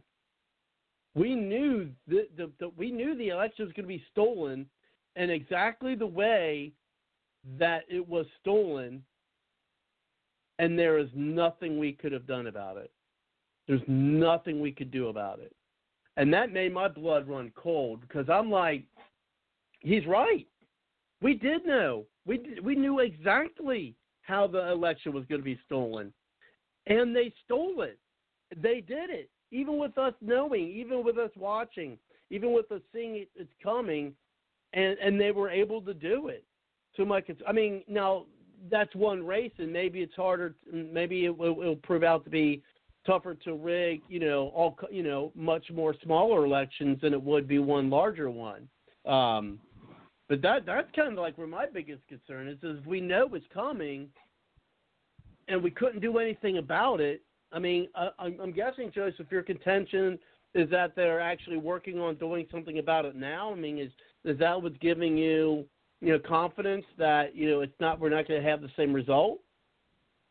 Mm, That is correct because the existence of the GOP lies in hand, and the GOP has been a uh, powerful party uh, since 1854, and they realize that they have to do something or they're all out of business, and they're not about to lose uh, their party or their power, um, especially the establishment. I mean, over their dead body, it's not going to happen, and so they realize they have to up the game. Uh, they realize they have to uh, probably implement uh, other legislation and other reforms and things of that nature. But also, you know, yeah, the whole uh, stake of the party is at, uh, you know, the future of the party is at stake. And they know if they just sit down and do nothing, well, um, good luck if they even make it to the end of their terms. It's not going to happen. They realize that. Um, I think it would be very difficult for the Dems to have rigged the Senate races because you have to look at it in an analytical way. For the Dems to successfully rig the election like they did with Trump, that was hard to pull off. But they were able to do it because they targeted five specific states in order to do so. Now, if they decided to start rigging Senate races randomly, congressional races, now you're leaving a paper trail. Now that's something that you can't conceal. That's really, really hard to cover up at that point. And that would take a lot of corruption and a lot of bureaucracy to even accomplish that. Which is why, if you look at the up and down ballot, uh, Republicans were very successful in the congressional races. Uh, in the senatorial races, um, yeah, I mean they did they failed in not getting the majority, but they still kept it at a 50-50. Uh, and that's because Trump was on top of the ticket. So it, it would be very, very hard, probability wise, to rig so many uh, congressional or senatorial elections randomly. And the Dems knew they knew they had to decide: do we do we try to rig individual races that would tip the balance of the Senate or the House, or do we go for the the Holy Grail, which was the presidential one, which was the most important one for their agenda? And they went for the most important one, and they went for uh, they went for the Trump uh, uh, the Trump Pence team, and they succeeded. And they only succeeded because they targeted five states. They targeted the states that Donald Trump needed to w- win uh, to get reelection: Pennsylvania, uh, Michigan, and uh, yeah, what are the other states? Pennsylvania, Michigan, Michigan, Wisconsin. Arizona, uh, Georgia. No, no, uh, no. Arizona, Michigan, Pennsylvania, Wisconsin, and I forget what was the fifth. Was North Carolina, Georgia. No, no, it was Georgia. It was Georgia. Georgia? Yeah, it was one of those two, but I thought it was Georgia. Yeah. Yeah, it was Georgia. Correct. Uh, but Trump needed to win Pennsylvania again. He needed to win Michigan again. He needed to take Wisconsin again. Uh, he needed to keep Georgia in the red column because remember Georgia was in the red column in 2016. He and he needed to carry those five states. He needed to keep Arizona in the red column, which he didn't. Um, well, we all know that was rigged. And so it was a lot easier for them to target those five states versus they didn't need to target your traditional red states that were very easy to uh, carry or your traditional blue states. But to accomplish the rig that they did, I mean, if they would have tried to tamper with more states, hypothetically, it would have left too much of a paper trail. At that point, you really can't cover it up. It's really hard to do so.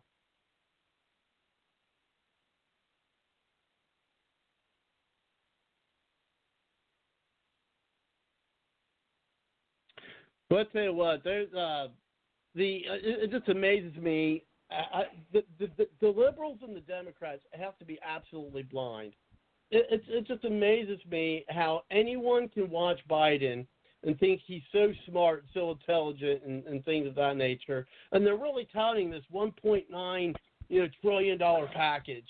You know, you know, mm-hmm. you know mm-hmm. what, what fools you know what what fools these people are. It's just it's just unbelievable how how much fools they are. It's like yeah, everybody's glad that oh they're going to get a fourteen hundred dollar check, but the point with that is is you know what? If all that money would have gone to the people instead of all their special interests and stuff like that, and each person could have got a six thousand dollar check with all the money that they're uh, that they're spending. It's, it's ridiculous how people can think, oh, Biden's so, smart. He he could go down as the best president. That whatever. It's gonna be it's gonna be kind of hard for somebody to be the pre- president ever when he's not even gonna be in office for a year. Well, but it might interest though, you. One thing we need to learn is to not is to not waste our time on these liberals. Liberals are a lost cause. They are. I mean, it's it's not even worth it's it's not even worth talking to them anymore. You can't you can't you can't convince them. You can't talk to them. Um, the only the only thing we you could do to a liberal anymore is just defeat them and defeat them utterly. Mhm. Yeah, you know. I don't know uh, why that there wasn't anything that we could do to stop them from what they did, and that's because in on October, back in October, on the 28th, 2020, Heritage had put out um, an article, and they were talking about um, the amount of lawsuits that uh, Democrats were filing in these states um, to change the laws, and um, he said that they, or they say that they've been piling up, um, and the court's decisions and appeals have been coming out at a dizzying state or a dizzying rate, and they were still trying to change the rules um, in the middle of the election. Um, and that would make it easier to commit fraud and to manipulate election results. Um, not unlike a college football coach persuading the referees to change the rules in the in the middle of a of a bowl game to make it to make sure that they earn or that they win. Um, anyway, so, so, the Heritage talks about the, these lawsuits that were being filed in South Carolina, Ohio, Texas, Florida. Um, in South Carolina, it was witness requirements for absentee ballots. Ohio and Texas was ballot uh, drop box locations. Florida it was registration deadlines, and that's a, just to name a few. So, had Republicans or the president had his attorneys in these lawsuits say why they shouldn't be allowed to change those election laws at such a close rate to the election and even in the middle of the election. So we, I don't think we would have had such a hard time as we did because we would have been in court side by side with these guys that wanted to change the, the laws so that basically they would win.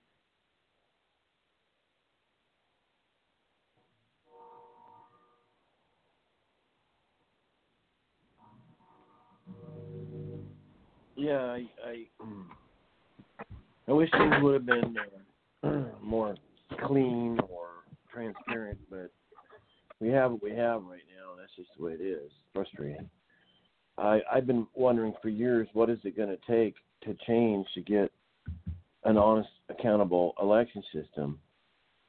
Uh, we had Dave Getz on the show. We should get Dave Getz as well as uh, um, what's her name, Chris, Chris from Kentucky, and see what kind of progress they've been making and what they've seen. So yeah, it's just kind of uh, what does it take? What is it going to take to true up our election? I, I don't know. I don't know. We'll just wait and see, I guess. Um, you know, somebody told me once about environment, you know, the far left and the environmentalists, and he was actually a, a liberal, except he loved his guns. Um, but he said, ah, env- environmentalists, you can't shoot them, but you can compost them.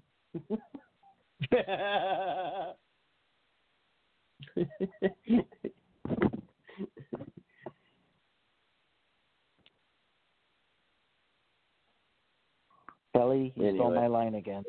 Kelly, can't take my. That was my line. That was my line. Oh, wait a minute. Oh, I'm sorry. I thought I was talking to Senator Mark Kelly. I'm sorry. Sorry, I'm getting the Biden the memory thing. You know, you know the thing before the thing, before it became a thing. You get it? No, not really. No. what the thing, the thing, the, and the, the the other thing? I think so. I think the thing before it became a thing, when it was a thing, and then it became a thing, as Joe Biden would would say infamously. Yeah, I think so. Yeah. I don't know. His handlers let him out this week. That's interesting. There was an article, and it literally said his handlers let him out. And I was about to say who let the dogs out because uh, I heard his German shepherds were pretty aggressive. But imagine that it says his handlers let him out. It's kind of funny. It's like, uh, yeah, it's, it is as if he's the lapdog of the left. But um, yeah, uh, I think he has a timeout. I don't think he did a really good job. I don't think his handlers were not too happy. But hopefully, Jen Psaki didn't have a coronary. God forbid, she'll go down in history as probably one of the worst White House press secretaries we've ever had.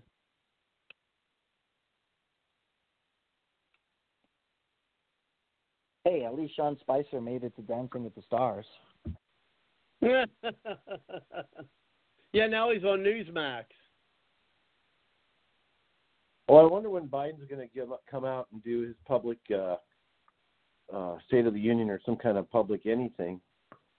Uh, I wonder when that's going to happen because my neighbor tells me it's this is the longest president in our in, in since the 1800s. This is the longest that a president has come out and spoken public. That's just another. Well, that's what's going on, guys. I thought he was born in the 1800s. That's why he was so old. I don't know. Is that why he's forgetting his Oh. memory? I'm not sure. Oh. I'm not sure. But um no, I mean, what has he done in 47 years? It's it's really sad, and and and they, the left and the mainstream media wants us to believe that that guy, the thing before the thing, won more votes than any other president in history. Right. And Robert, I have a unicorn on my balcony as we speak as well too. Sure. Yeah. Yeah. Really? Being the guy who campaigned in a that- basement. He campaigned in a basement. I hope Jason Voorhees and Freddy Krueger wasn't down there as well. That guy who couldn't get ten people to a rally, his rallies had about maybe three cars in the lot and they were beeping their horns and you could barely hear them. Yeah, that guy won eighty one million votes. Sure, and Ronald Reagan still speaks to me in my dreams. Mhm. Yes. You know, there is one advantage that we have as as a conservative group anyway, or any group for that matter. We have we have people who are upset with the government. Okay, that's conservatives. That's you know liberals. That's the left. You know, they're people are disenfranchised, but they just don't realize that that's the one thing that they have in common.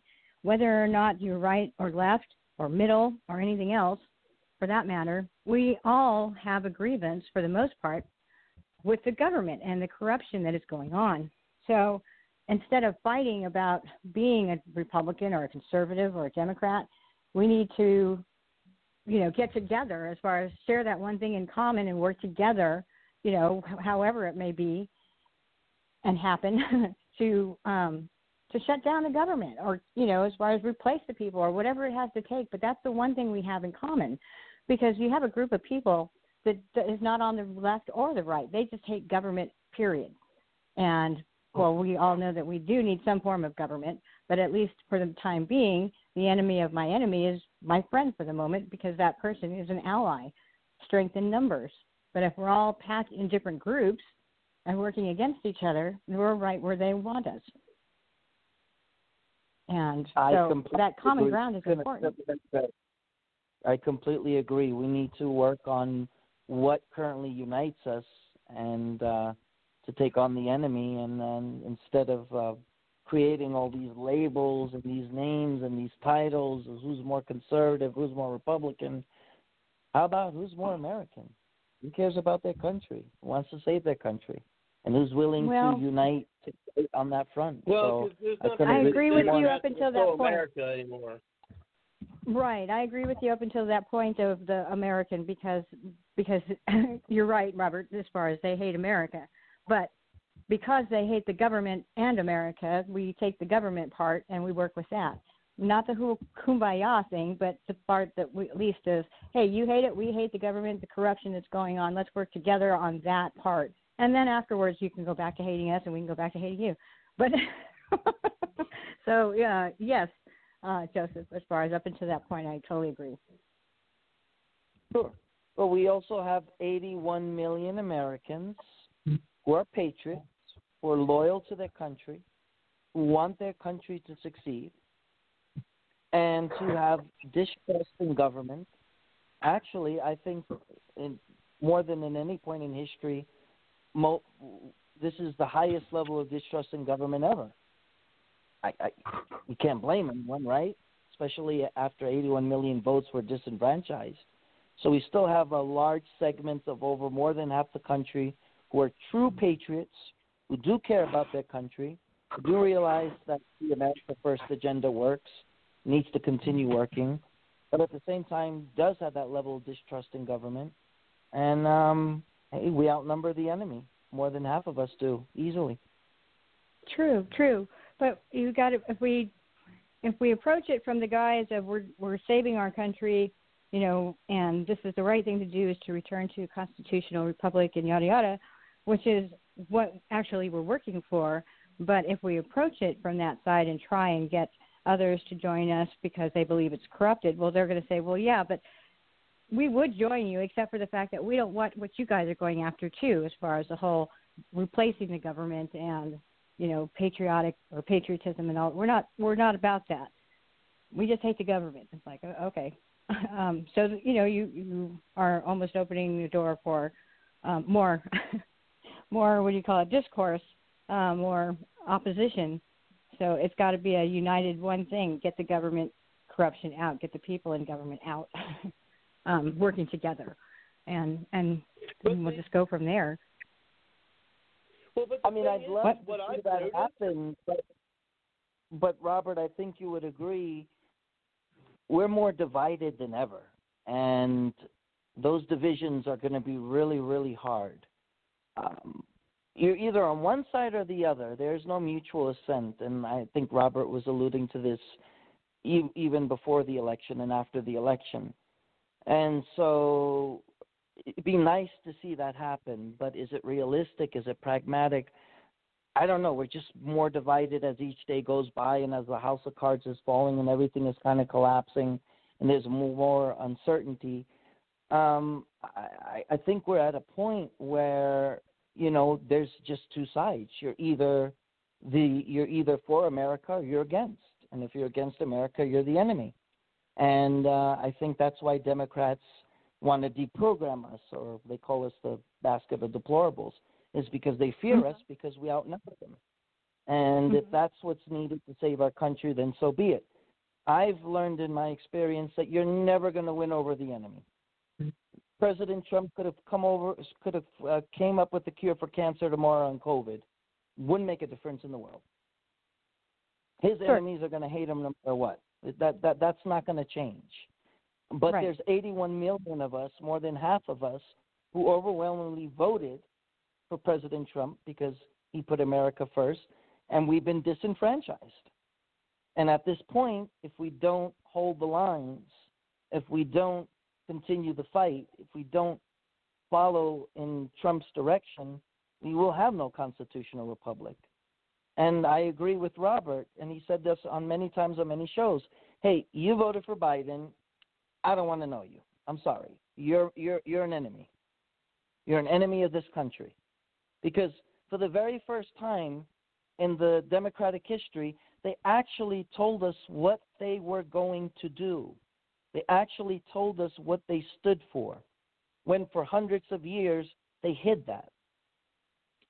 I don't know how anyone can coalesce around that. They basically spewed hatred and anti American sentiments proudly Mm-hmm. and boasted.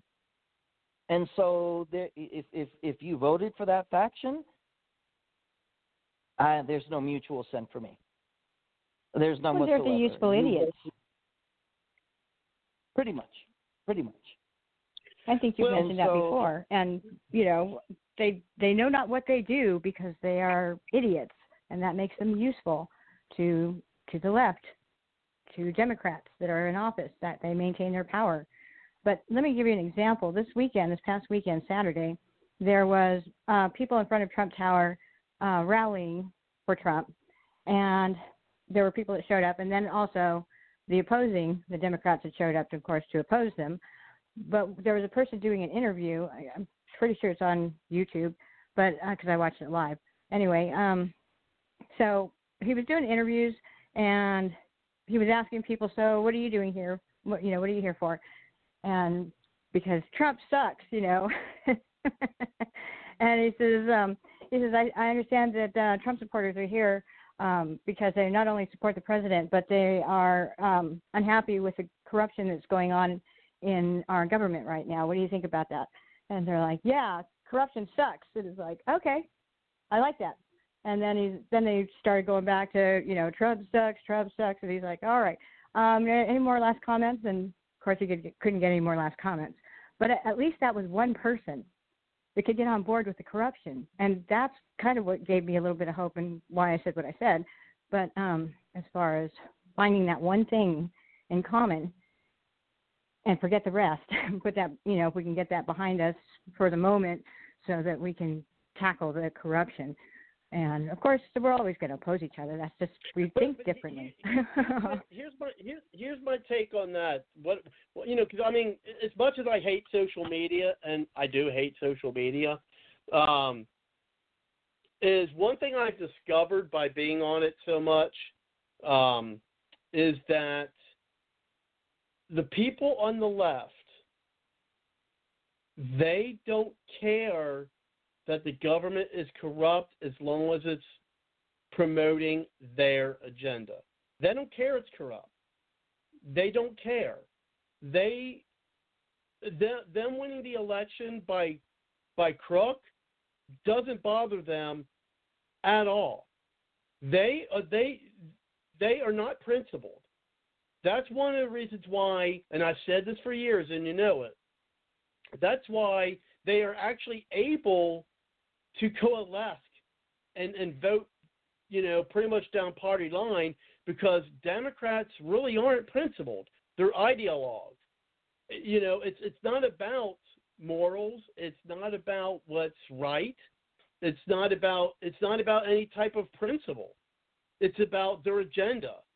And if if they have to kill babies or if they got to cheat an election, if they have to take somebody out, then in order for their agenda to be, you know, enhanced, then they're going to do it. They don't care. They don't care that they won by cheating the election. They they don't. They don't care. They don't care about. They don't care how corrupt Washington D.C. is because Washington D.C. is benefiting their agenda, and so they don't care. That's why they're the enemy of the people, because they're not principled. That's why they're able to, to, to vote party line, because the, at least people in the Republican Party stand behind their principles. They don't have any principles. It's not about principles for them. It's about their, you know, again, it's about their agenda. That's all it's about. And, and they'll do whatever they need to do by cro- hook or by crook to uh, enhance their, you know, their their agenda. That that's all it is. And that's why and that's why I say that the the left they're not they're not patriots.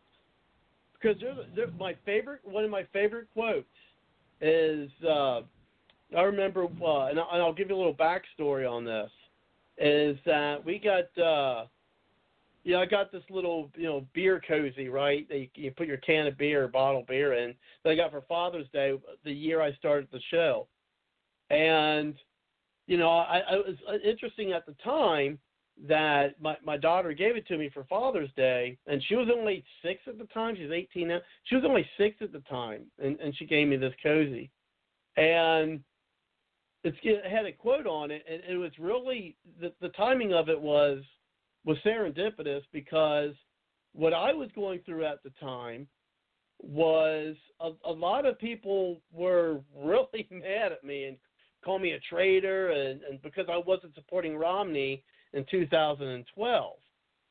And I said, well, I can't support Romney. I spent months railing on the guy during the 2012 you know primary that when it came to the general election, I, I couldn't support Romney. I was interviewing you know third party candidates and, and, and touting third mm-hmm. parties. Right. And she gave me this this cozy right, and it really it really struck home to me because the quote is a man's country is not a certain area of land, of mountain, river, and woods, but it is a principle. And patriotism is loyalty to that principle. And I still, have, I mean, you know, almost a decade later, I still have that cozy. It sits on my desk, you know, face me every day. And and that quote's by George William Curtis. And one of the reasons why that's significant is, you know, at least for me back then, is he was one of the founders of the Republican Party who left the Republican Party because the way, you know, they manipulated the primaries in order for their chosen candidate to, you know, to be the nominee, much like what the, the Republican Party did in 2012 for Romney to be the nominee. And so, the, you know, as I said, it was serendipitous that she gave me that. But that's what I'm saying is that Democrats and liberals, not even all Democrats, but liberals and leftists, um, they're not patriots because they they're not patriots because they have no principles. Now, principles aren't even necessarily morals. Principles is an I you know is is what you'll stick to. It's it's it's not uh, you know it's it's not an agenda. It's it's what you will you know what you will keep yourself from doing to have your agenda. You won't do just anything to promote your agenda, but they will. They'll they'll do any. They don't have any principles. They'll do everything. They don't have a they don't have a code of. I don't think they have a code of conduct. Hey, Robert. I mean, they'll to to, to promote their their agenda. Hey, Robert. Go ahead, Cal. Okay. oh, I want to stick up for some Democrats. For example, Katie, who works at the home, Well, I said liberals. shelter. I said I, I I changed it and said liberals or leftists. It's not all Democrats. But go ahead. It's not all Democrats. And Katie is a wonderful sweetheart of a lady, and she's very wise and sound and gracious. She's just been a Democrat for a long, long time. But she did, I believe, switch over to Republican uh, this last election. There's some people that have been Democrats for a long time because their parents were Democrats. And well, they are all I understand. That's why I said people. leftist. Not I changed it. Okay, ahead. okay, okay. Yeah, so you well, you go to the leftist communist wing of the Democrat Party. There you will find, uh, there you will find Marxist ideology. Call it progressivism, socialism, or communism. Doesn't matter. All comes from Marx. You have the Saul Alinsky rules for radicals. The ends justifies the means. And you have people that actually will cheat. and they have some morals. Their morals are that Marxism is better than everything else because the Republicans are so evil and they're and they have their corporations. So you know what? The Democrats are letting the corporations run their party too. Sorry, both parties guilty. Anyway, so there are I mean, I've I've had Democrat clients. I've had even dated a Bernie Sanders girl for a while. Kind of knew that wouldn't last too long. Anyway, they But you know what they say, Kelly? they You know what they say? You date a, you date a liberal, you marry a conservative. yeah. Well, whatever. anyway, we- had some really good conversations, and another guy I know named Paul. He's definitely a liberal, but they have, you know, John Brakey, one on the show. He's a Democrat, and he really believes in an honest election. He's he's favoring socialism, you know. But I I trust him when he did the the Wisconsin recount. He found motives. I've mentioned him before on the show. Good guy. One of the reasons why they um, appear so bad is that they care. They actually do care about people, but they want to use forced compassion. They want your money to help somebody else. It's like, wait, who, who earned the money? Well, I did. Then why are you trying to take it from me through force of government? It's called forced compassion. And Katie is a very, uh, obviously, very compassionate, caring, loving person. She does have principles because obviously she saw what was going and how left the Democrats were going. She got out. Ronald Reagan got out. Ronald Reagan said, I didn't leave the Democrat Party, the Democrat Party left me. So I, would encourage being very careful. But yeah, the far leftist Marxist, I'll agree with you. The ends justify as their means. That's their how to book and how to do this. Um, there are some Republicans that cheat too. The last couple of congressmen they got indicted by a federal grand jury were Republicans. One out of New York State, one out of Southern California. We do have problems with corruption in this period, and even the Libertarian Party's got problems because we're all human. Well, can we hold each other accountable? Yes. But it's encouraging to see when people are jumping off the Democrat ship and getting to another party, be it Republican or Libertarian. Mhm. So we're we're not going to win too many people over by being accusatory. But you know, so my my my daughter has went a little bit left. I'm like, okay, well, just some patience here. You know, Winston Churchill said, if you're not a liberal by the time you're 20, you don't have a heart. If you're not a conservative by the time you're 30, you don't have a brain. and you know, the, then, I, then then I'm okay with my daughter not having a heart. Go ahead, Kelly. Also, this generation coming up, we have an entire generation that's being that's been and being brainwashed to leftist liberal ide- ideology, as you said, um, to believe and strongly believe, and they're you know bombarded because everything outside of school is just reinforced with everything that they watch on television or listen to on radio or anything else that surrounds their little environments is just inundated with you know, confirming and affirming everything that they're being told. And so, even more so now with this whole uh, thing going on in school, where they're telling kids that whiteness, white privilege, is bad. Uh, if you're white, you're you're a bad person. Um, and well, yeah, you're you're a white supremacist just because you're white. Yes, and I mean, good grief, they're messing with these children, and they have, you know, as far as the damage that they're doing emotionally to them. If and when they ever discover the truth because from you know from cradle to grave as far as they're concerned you know we're bring, keep it going keep it going keep it going and keep people that who they believe are credible or authoritative um, in their little sphere they listen to or celebrities that promote that same ideology. And so they can't get away from it. And so we're losing an entire generation. The generation before that there were some that actually had brains, and so that's who we are here as far as um, you know people who think. but um, then there were others that that fell victim. So, uh, you know, what do you do with that when you have an entire generation that you have to to, to contend with? But there's there's a game changer here. There's a game changer, and it's COVID. And I'm telling you, most loyal Democrats in Democratic strongholds such as New York, Illinois, Michigan, um, Pennsylvania, Hawaii, California. Those have been strongholds for a long time. A lot of those loyal Dems who lost everything because of COVID, I can guarantee you there's not going to be one single victim of COVID who've either lost their business or their home or their livelihood, or right now, as we're speaking, are still fighting with the teachers' unions to get their kids back in the classrooms.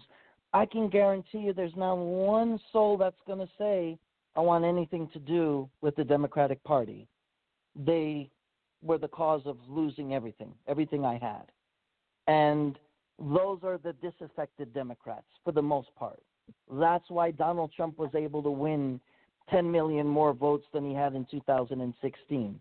You have a lot of disaffected Democrats who came out in November and said, I gave you 40 years of my loyalty, and your policies ended my business.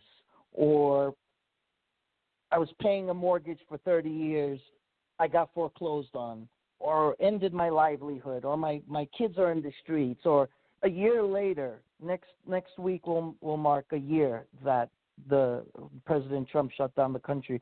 A year later, we're still fighting with teacher unions because they don't want to go back into the classrooms and they don't want to teach the kids. That's so a good thing. At the end of the day, yeah, it it it it, it, it it's sad though. It it really is, and and most of this is happening in in liberal strongholds, which Suzette, you could attest to this, especially in California, um, especially the L.A. schools. Uh, you have some pretty horrible comments that the teacher unions made, especially in, in the LA County earlier this week, uh, about why they feel they don't have to go back into the, you know, school with the classrooms. So the game changer is COVID. There may be a few Dems that are left, but I can guarantee you any Dem, and when I say Dem, I mean whether they want to label themselves as a Democrat or a liberal or progressive it's pretty much all the same. I can guarantee you, you're not going to find one Dem that's going to say, I'm a Dem if they were a victim of COVID. You're not going to find it. If you do, I'll send you all gift cards for Ruth's Steakhouse. That that is my word as my bond. You're not going to find anyone who was screwed over by COVID in these draconian lockdowns and measures that are going to say, "Oh yeah, it's okay. I lost my business for 30 years, but ah, it's okay, Gavin Newsom, uh, Newsom, you still have my vote." Or Cuomo, you still have my vote. No. As a matter of fact, in droves and mass exodus, they left in big numbers states like California, states like New York, states like Illinois, states like Hawaii. They left in mass numbers. The people who actually had common sense said, I'm not going to stay here and lose everything that I have. So they took their chips and they left. I sadly had to leave Hawaii. I didn't want to, but I had no choice when the economy tanked because of the um, liberal governors deciding to shut down the whole entire state and our tourism. So I can guarantee you the very few Democrats, because they don't have an energized base. I think that's fair to say. You don't have people running into the streets with euphoria about Biden and Harris. Actually, you have more euphoria in Mexico with people with the T-shirts saying "Biden, let me in" Yeah. than you did with people showed up to his rallies, which is kind of really ironic. You got more people from another country that are rah rah Biden than you have Americans. Let's just face it. Yeah, if you have doubt. to ask a liberal or a Democrat, where is your energy for Biden and Harris? They they have none. You, you don't see them busting out the T-shirts in mass numbers and busting out the bumper stickers. Neither did you see it during the, during the general election. You didn't see it. There is no enthusiasm. They don't have any. Right. So if there are a few left, they're very few because a lot of people's livelihoods were messed with.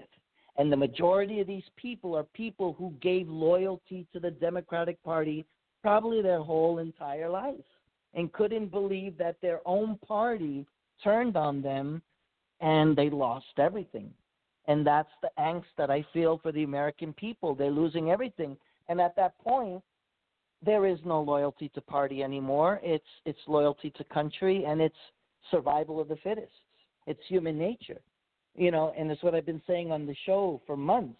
is when you start to tap into the livelihoods of your loved ones and you can't feed your children and you can't clothe them and you can't provide them shelter. Well, at that point, human nature kicks in your your survival instincts, and at that point, there is no loyalty to party. This is, this is no longer about the Democrat. It's about, hey, you are taking food away from my children, and whoever you are, whether you're on the left or the right, I'm holding you accountable. And so there's a big bloc of disaffected Democrats that were Dems for a long time until their own party took away everything they worked for. And so, for the very few Democrats that are out there, they are so out of touch with reality because they're the lucky ones. They haven't been affected by COVID.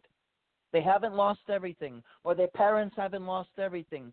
So they have the luxury to sit there and say, I'm proud to be a Dem, but I bet if I were to ask him, could you tell me why? What makes you proud to be a Democrat in today's age? I bet they couldn't they couldn't articulate it into a logical argument, could they? I bet the only thing they'd be able to say is, "Oh, well, that's because I'm not a white supremacist, xenophobic, uh, basket of deplorables, Yeah. uh, racist like um, like Donald Trump was." But they won't be able to articulate, "Well, no, I'm a proud Democrat because we stand for A, B, C, D, and E, and it's working for the American." No, they can't say that. They can't say face. And that's the ironic thing because I do go on Facebook and I go to the liberal sites and it's pathetic because there's no substance there. All they have is like hate posts. Oh, we hate white Republicans and white supremacists. Oh, we're proud to be Dems, but they can't say why. You get what I mean? They can't even say why. And so there really is no Democratic Party anymore. So really, Dems is the same as liberals, is the same as progressives. It's all the same. It's just a different word behind it because any Dem who had a brain, and um, there were a lot of Democrats who were not stupid, who had a brain. There were a lot of hardworking Democrats who built businesses from from nothing, from the from from the bottom, and they lost everything. and then they turn around and they say, "Wow, we gave our loyalty to the party, we donated to the party, and they did it to us." Yes. And no, and I do feel sorry for those people. I do, because they're my fellow Americans. And I give them credit for doing the right thing, which wasn't easy. And on November the 3rd, they showed up and they said, This is not about the right. This is not about the left. This is about holding the son of a guns responsible who took away everything, and it never had to come to this. We're voting country above party. A vote for Trump was a vote for country above party. A vote for Trump was a vote for America first. And a big bloc of those were disaffected Democrats. So for the very few Democrats out there that have no energy and enthusiasm for the Kamala Biden regime, they have none. If you were to ask them why do you support them, they'll probably say, "Oh, well, because you know she hit the glass ceiling. She's the first, uh, you know, um, female vice president in history, or whatever. We'll throw the race card at it. Uh, but they can't give you substance, can they? They're not energetic. But mark my word, two years from now, not because I wish it. Trust me, I, I'm not a sinister person. But two years from now, you're going to have a lot more disaffected Democrats because, ladies and gentlemen, things are just going to get worse before they get better. That is the reality of the matter. And the policies that the Harris and Biden regime are continuing to implement are job killing policies. They don't work in a free market capitalist society. They don't work. That's why for eight years under Obama, we had one of the worst economies in modern history and eight years of stagnation. It doesn't work. So, regardless of whether, if tomorrow all 50 governors decided to open uh, all of the states, if they decided to open all 50 states, it wouldn't make a difference because those job killing policies stand in the way. And until we can get rid of those policies, we have a big problem, ladies and gentlemen. Earlier this Well, week, one thing- Love's Bakery, a bakery that's been in Hawaii for 170 years, went bankrupt. Kaneohe Bakery, that was a bakery for 70 years in Hawaii, went bankrupt. The state of Hawaii is in free fall. All the economists in New York are saying this time New York can't rebound. It's beyond the point of no return. And I think it's fair to say the same thing for California and the same thing for Illinois. COVID is the point of no return, and that's the sad reality. Not because I wish it, of course not, but that is the reality we are facing. So, in two more years from now, you're going to have a lot more disaffected Democrats because, trust me, when it starts to hurt your wallet, when you start to have hunger pains, when you no longer have shelter and clothing, you see how quickly you'll you'll you'll say to yourself, "Wait a minute, what's more important? Food, shelter, or loyalty as to the Democratic Party?" And I guarantee you, almost anyone will say, uh, "No, I'll take the food, I'll take the shelter. The hell with you, Dems. You threw me in this position. I can't even call myself a Dem anymore." And I'll refer back to you. Well, well, I certainly Uh, hope you're right. Uh, I certainly hope you're right, uh, Joseph. Because I tell you what, um, I, I like your I, I like your uh, prognostication better than mine when it comes to that. I mean, I think it's a shot. I mean, um, yeah, especially if we're able to keep it where they they can't cheat again, frankly. And yeah, I mean, I I think that you know, I certainly it, yeah, if we're able to keep uh keep them you know from cheating and you know keep uh you know enough truth out there where you know people aren't going to listen because you know that the media is just going to lie again uh as they did you know you know for the the 2020 and frankly the the 2018 election um i mean that's what all that whole russian bull bull crap was about was to affect the 2018 election and and so but ho- yeah hopefully people i mean my only hope in that is you know and I like your scenario better than mine, but I hope uh you know people just you know wake up you know you know wake up to it. But I, I think it's a chance. I mean, uh, because again, I don't. He- Here's where I see 2024. I know that's four years out, but um I mean, I again, I don't think Biden's going to last a year. Kamala Harris, I mean, she can barely win. She can barely get past Iowa, so I really can't see her being able to win a pre. You know, and and they won't primary her because then they'll be screaming racism if they do. Um, so they won't primary her. And I just don't think she's got the gravitas to win a presidential election, frankly, no matter who the Republicans put up. And know, I think the only way they could win in 2024, frankly, is to cheat again. Because I don't think that by then, I don't think they'll have COVID to fall back on.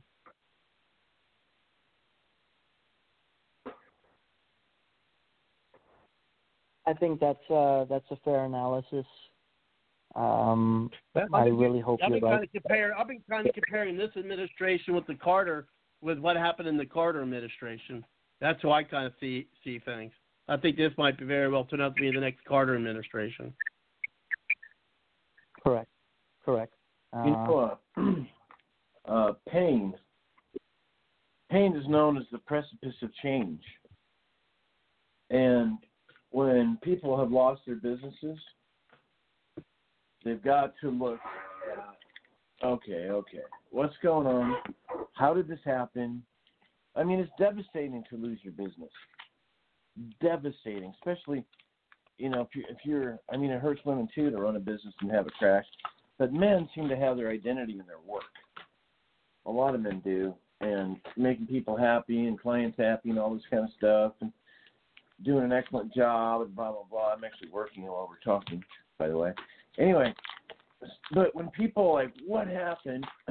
so, what what's um important here is if, if you're a Democrat strategist, okay, and we got to get Dr. Hanili on about this COVID thing because you'd be shocked at what they've discovered and how much um, information and it's.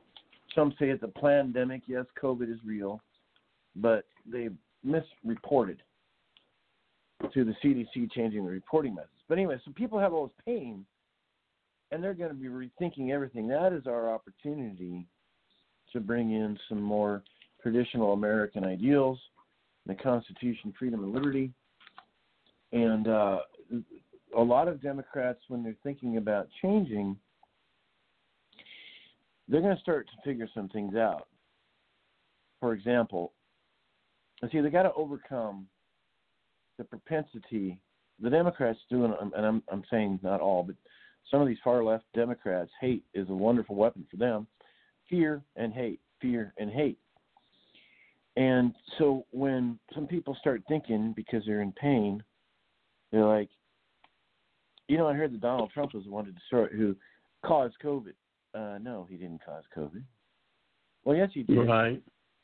Because he he he he didn't do enough quickly. Oh, he he did a bunch of things to stop the Chinese from coming in. He was even called uh, racist and all sorts of names by Pelosi et al. Oh, you're being racist by not letting the Chinese in. Well, still, he didn't do enough. Well, we got the vaccine out, and other other things he did. Um, oh, he shut the states down. See, when when they start realizing that Trump did it constitutionally in allowing the states to make their own decisions, these Democrats that are in pain, they're gonna be like, "Oh, I didn't think about that." Yeah, the Constitution, federal government doesn't have much power uh, compared to states' rights because that's where the country was formed. Um, they're gonna be like, "Oh, I've been lied to." Yeah, it's up to the governors. Look what the governors did, and there's going to be studies that will come out that will basically say, "Oh, let's look at South South Dakota." Uh, Kristi Knoll, is that her name? Knowles. Knowles. No. She said, "I, as governor, I do not have the constitutional authority to declare what business is essential and what business is not." Texas opened up, and uh, was it uh, Mississippi? Other states are are opening up full on now. And um, what do you know? We made it a year, and we all didn't die. Well, wait a minute. Did they just put a lot of fear into us? Because it's one thing to, because when COVID started coming out, I was watching videos and things like that. The 1919 Spanish flu, people were dying like flies. I'm not kidding. They had to have mass graves, in Baltimore, Philadelphia, etc. Uh, worldwide, easily 40 million. Some say 80 million. It's hard to know. It's the whole reason why uh, World War One ended because the Germans suffered horrifyingly from um, the Spanish flu or the swine flu, and they couldn't they couldn't run their war machine anymore. They couldn't build. People weren't showing up at the factories. They sued for peace. That was really the major cause of the end of World War One. And so, when you start studying some history, in the last year, why haven't people dying like flies, just like the 1919? Oh, it's because of masks and six foot and, and come on, people. People are going to start realizing I've lost my business. I've been lied to. They use fear and hate play me. They're going to be pretty upset. Uh, by the way, the Libertarian Party's having a massive uh, growth in California. It's real interesting what's going on there. Um, but yeah, so this is a prime opportunity for maybe somebody lost their business and they're Democrat to be their friend, maybe throw out some things. Yeah, like the governors were the ones to shut things down, not Trump. Well, uh, he allowed the virus. No, he shut it down right away, and Nancy Pelosi opposed him. What? That's here. Some people will never believe anything you tell them, and that's you know what? That's the way it's going to be.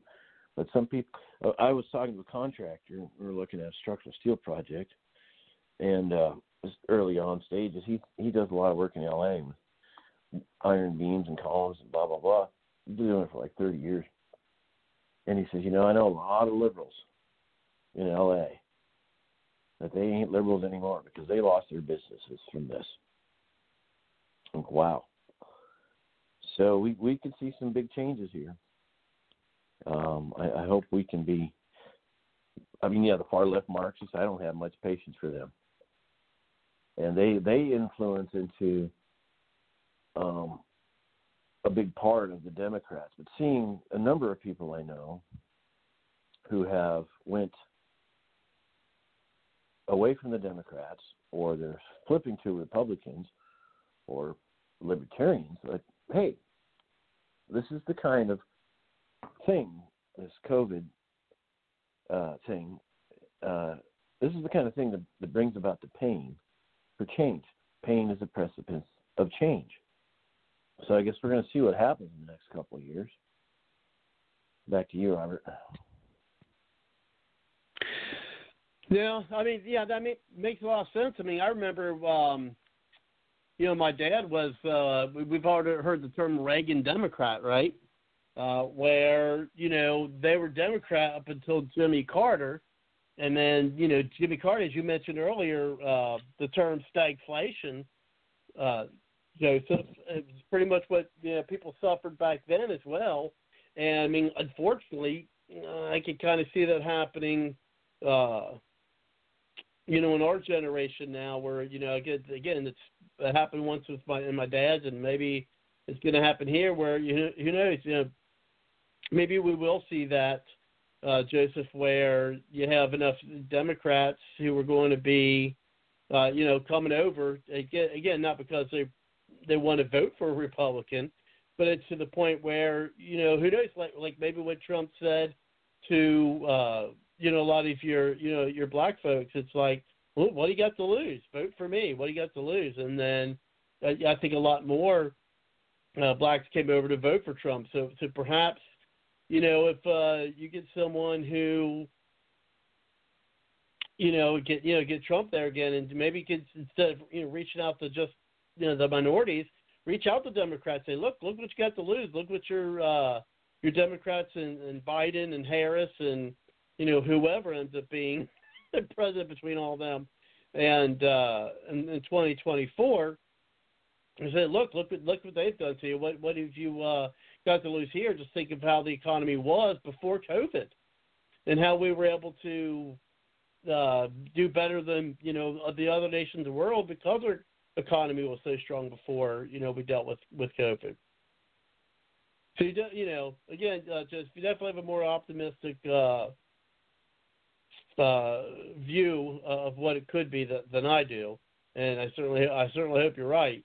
Um, but yeah, I mean that I guess we have to be to try the way to get. But the thing is, is that's why I mentioned leftists earlier. Is I mean, if there's some central, you know, even center left uh, Democrats that out out there, you know, that may actually would vote for a Republican, but I would say the ones who are hardcore leftists, I don't think anything can happen. I mean, I think the entire economy could collapse, and you know, your and your leftists, you know, your your far leftists would, you know, say, well, that's what America deserves.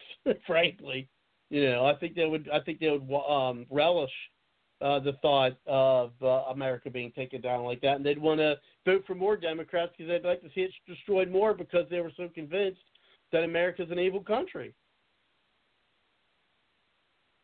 Marxism um, has some attractive appeal. I mean, obviously, it's won some people over, and they're like, you know, these rich people are oppressing the poor. Well, uh, the banksters, I call them the banksters. They're bankers and they act like gangsters and how they oppress their fellow man. From anyway, the banksters, and then you had the robber barons. Um, you had all sorts of people that have ton of money and treat their workers extremely poor. Well, the the answer is not socialism. The answer is not socialism. They don't want Um, but socialism. people- They want democratic socialism. Don't you know that there's a difference? That democratic Well, socialism is done differently. But it's but it's all based on Marxist thinking. oh, I know that, but somehow they've been convinced that democratic socialism and the way they're going to do it is different than everybody else who failed. And that's just what everybody else said when they did it. Yeah, well, the longest socialism has lasted 69 years. Um, sorry, Russia, Stalin. You know, Stalin wasn't the first uh, leader of Russia, by the way. It was Lenin. You know what Lenin said on his deathbed? Do not let Stalin uh, be the leader. Anybody but him. And so then you had all this. But 69 years later, bam, they they were done. So how So we've had a constitutional republic for over 220 some years. Are we at 230 now? Anyway, 234, 235. All right. And it's worked. And it's worked. If it ain't broke, don't fix it. That's what the redneck would tell you. There needs to be the Sherman Antitrust Act needs to get put in place. Well, it's hard. It needs to be activated again. Because in our founding, socialism didn't have a chance. Even though Thomas Paine, he was a big time socialist. Not many people know this.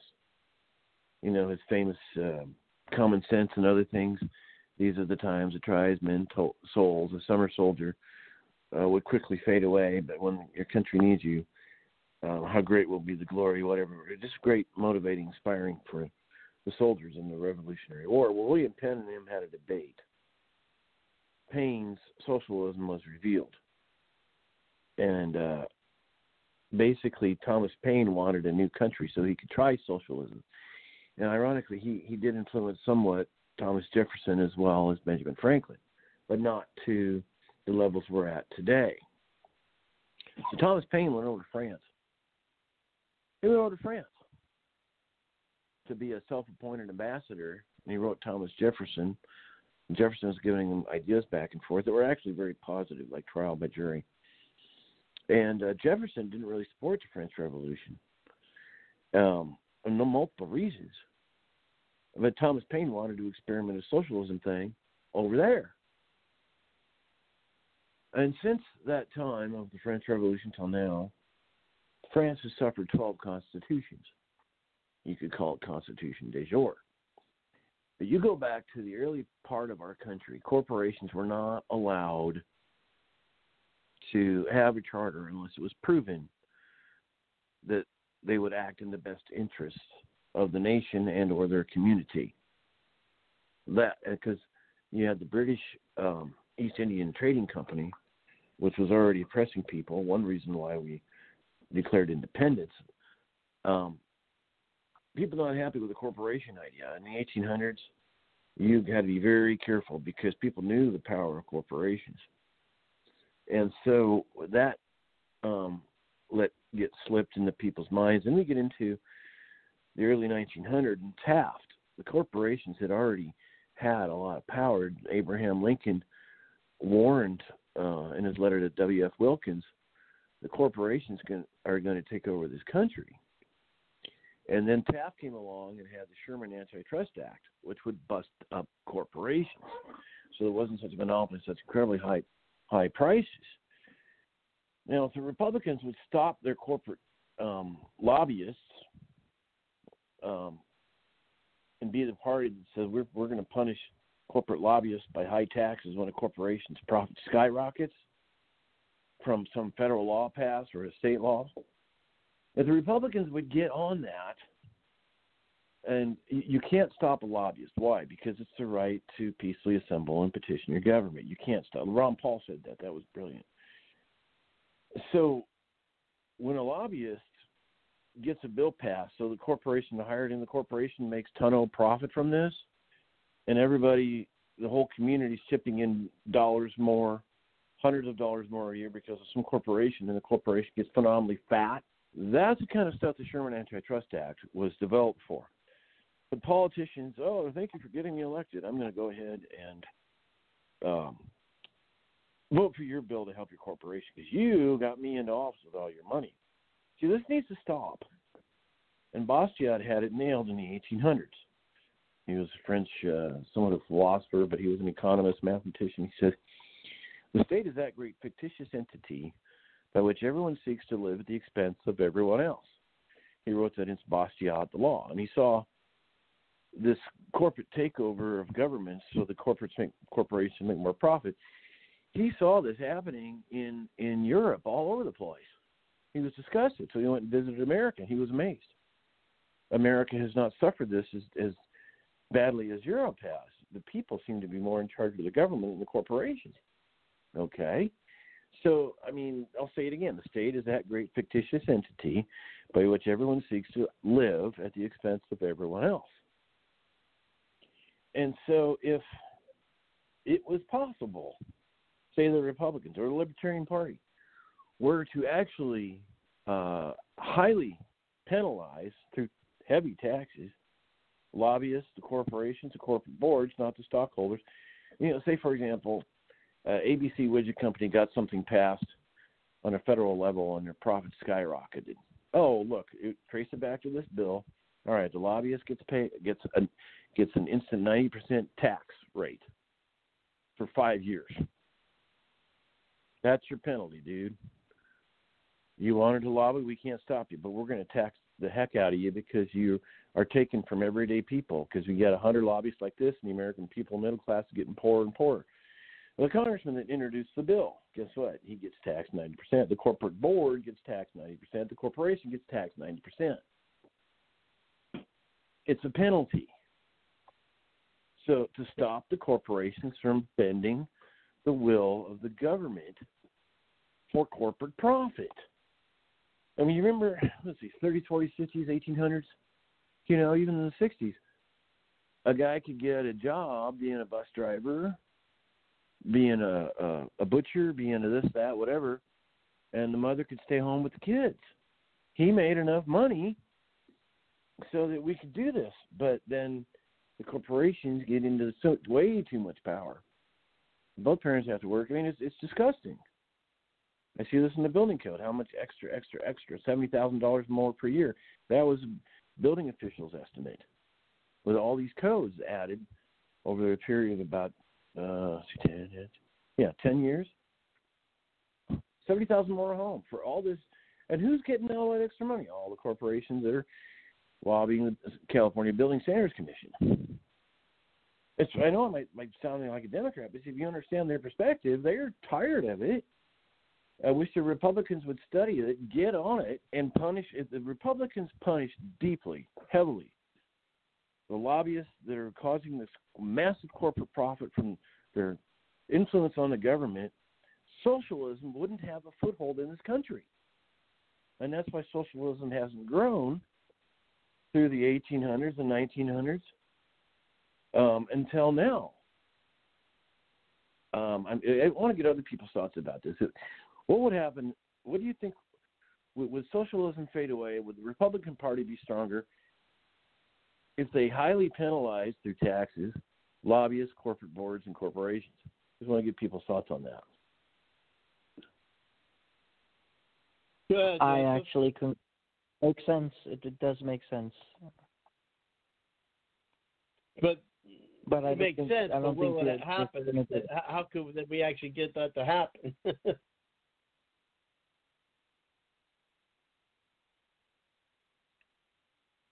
Sadly, I wouldn't even know how to answer that. That's so complicated. yeah, we're Um, all we're all kind. Of, I think all of us here are kind of baffled at that, aren't we?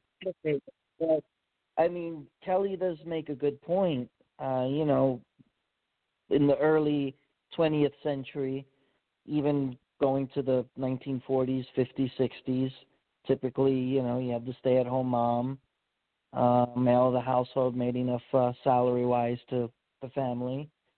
Uh, and you have something called corporate welfare, and um, a lot of greedy corporations over the years that through tax loopholes and other uh, loopholes um, have uh, kind of um, created all this uh, corruption and um, things are much more expensive these days. and in today's society, you, you actually need to a working mom and a working dad just to be able to make ends Right. meet.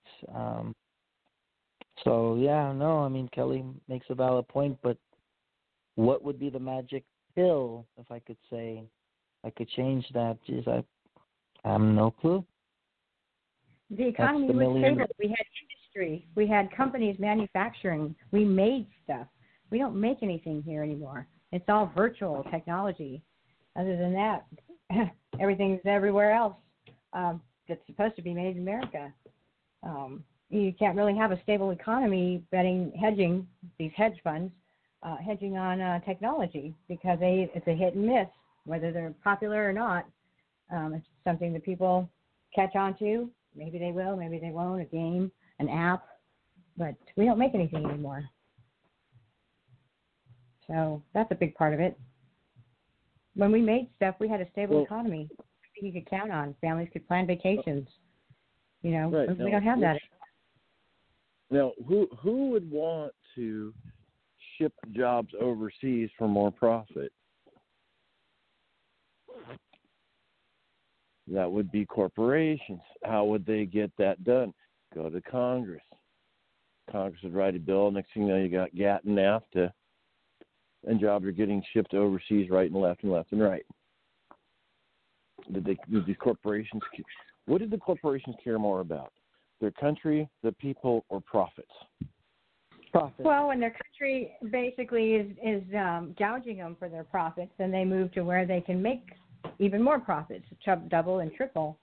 And so that's when Trump came in. He wanted and started to change that. He repatriated 2.6 million uh, overall during his presidency. Two, 2.6 trillion. Sorry, not million, trillion.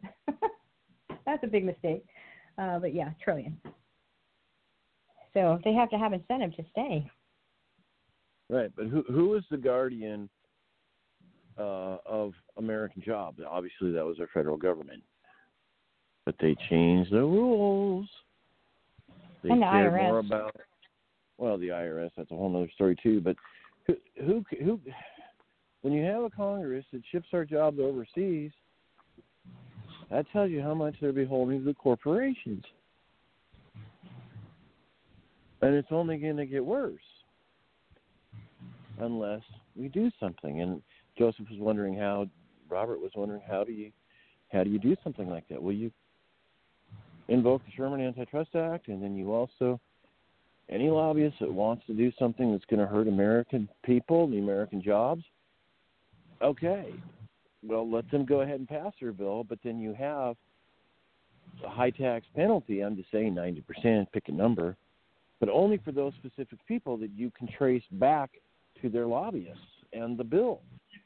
ABC Widget Company was only making, you know, three million a year.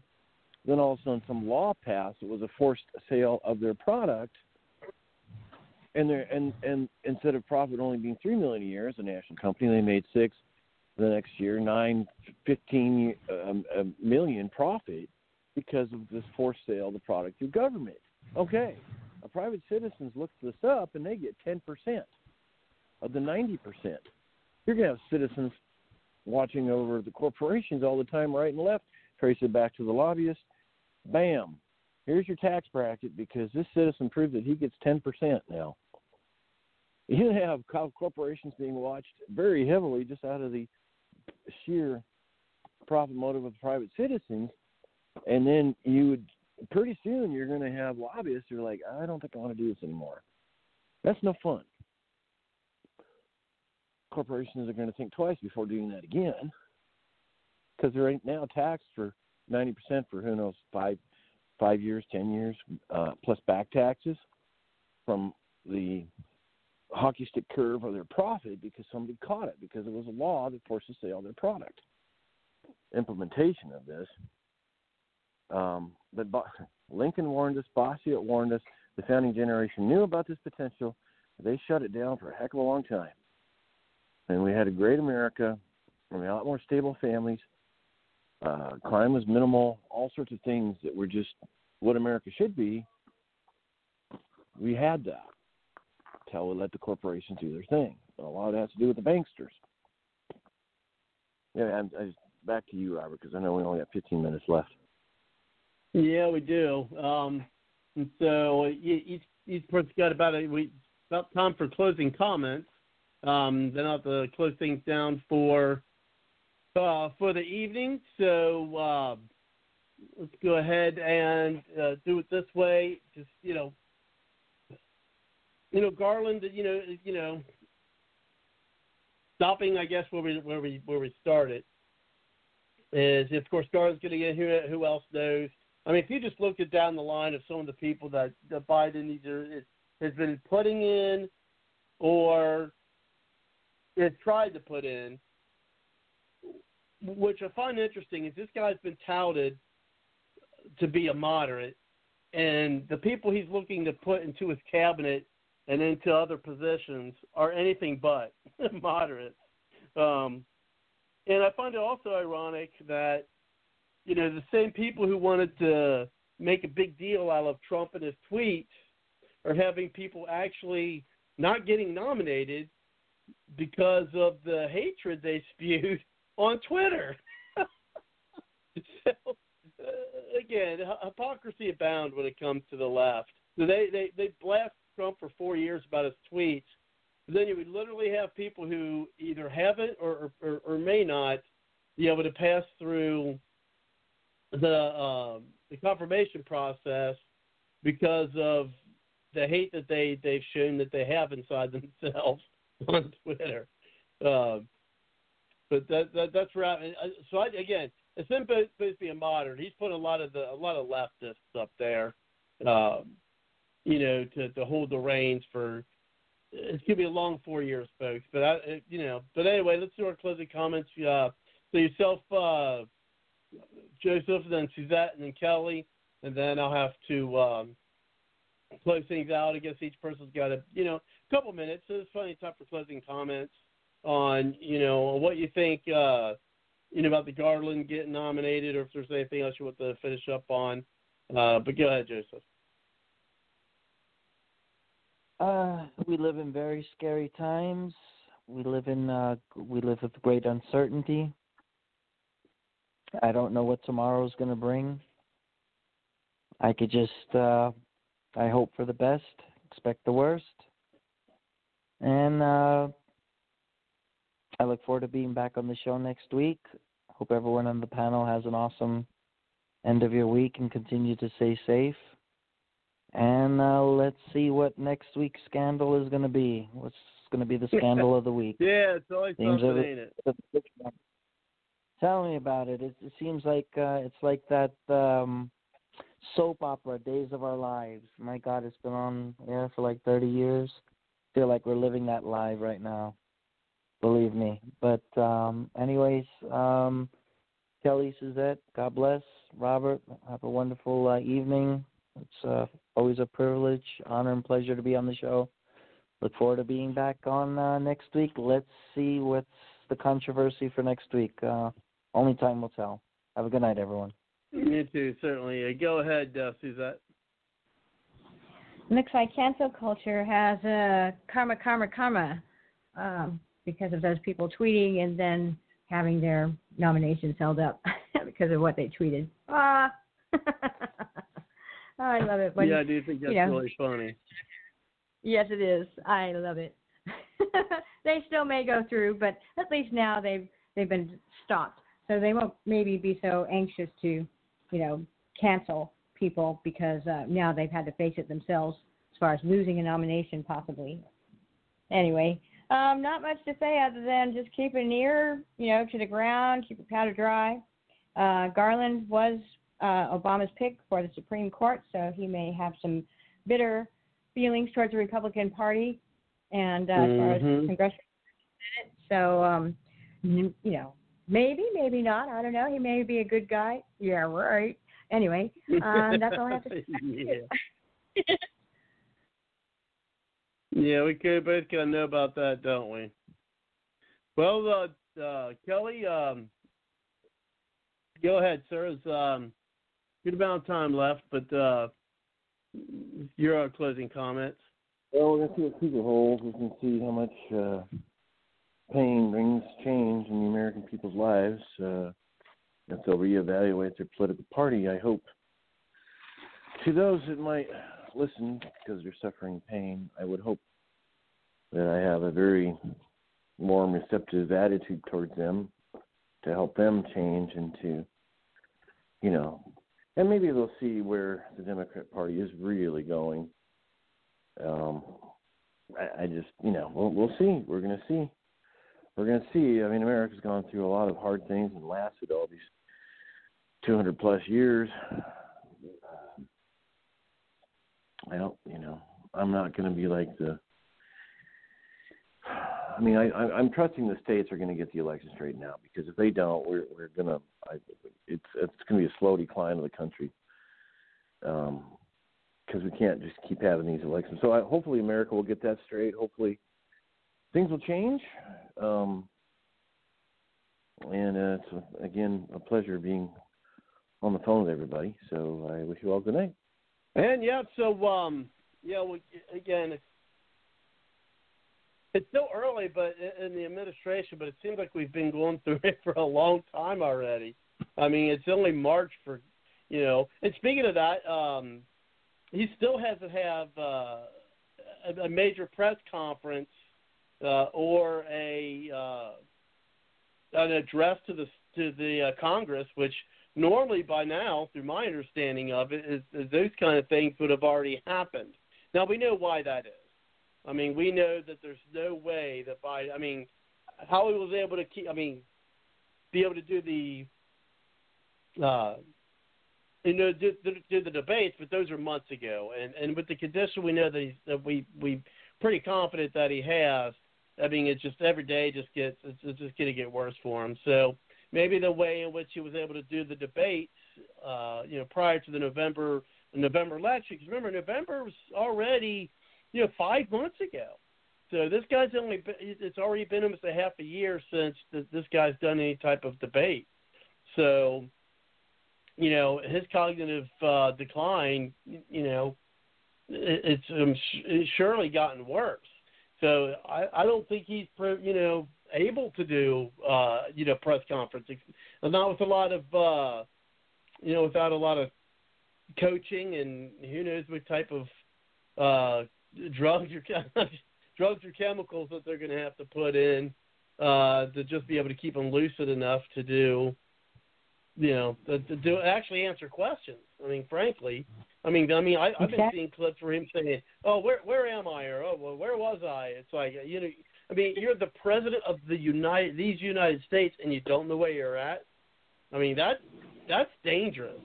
That really is. Mm-hmm. Um, and then you have Kamala Harris taking, you know, the calls where, uh, and I, I'll say this, and I'll stand by it. Is if she does, well, I should, I can't say what if she does because we know she's going to. When she becomes president, she's probably going to be the least deserving president. Uh, and for the people who are more historical than I am, to be honest, um, you can correct me if I'm wrong. But I very well think that she may uh, she may very well be the least deserving person to become the president of the United States than anyone in American history.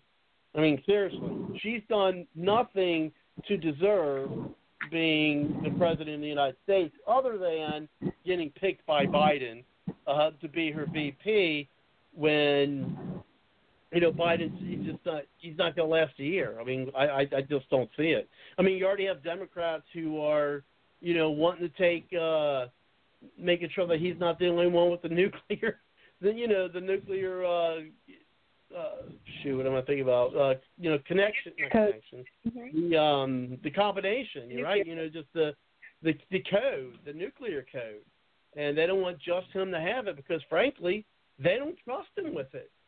Um it, it makes me wonder is, is is Biden really making these these picks? Is Biden really nominating these folks uh you know, to the different cabinet, uh, you know, members, you know, being members of the cabinet. Is he picking him, or is or is someone else uh, picking? excuse me, Makes you wonder. people for him. Mm-hmm. So, you know that.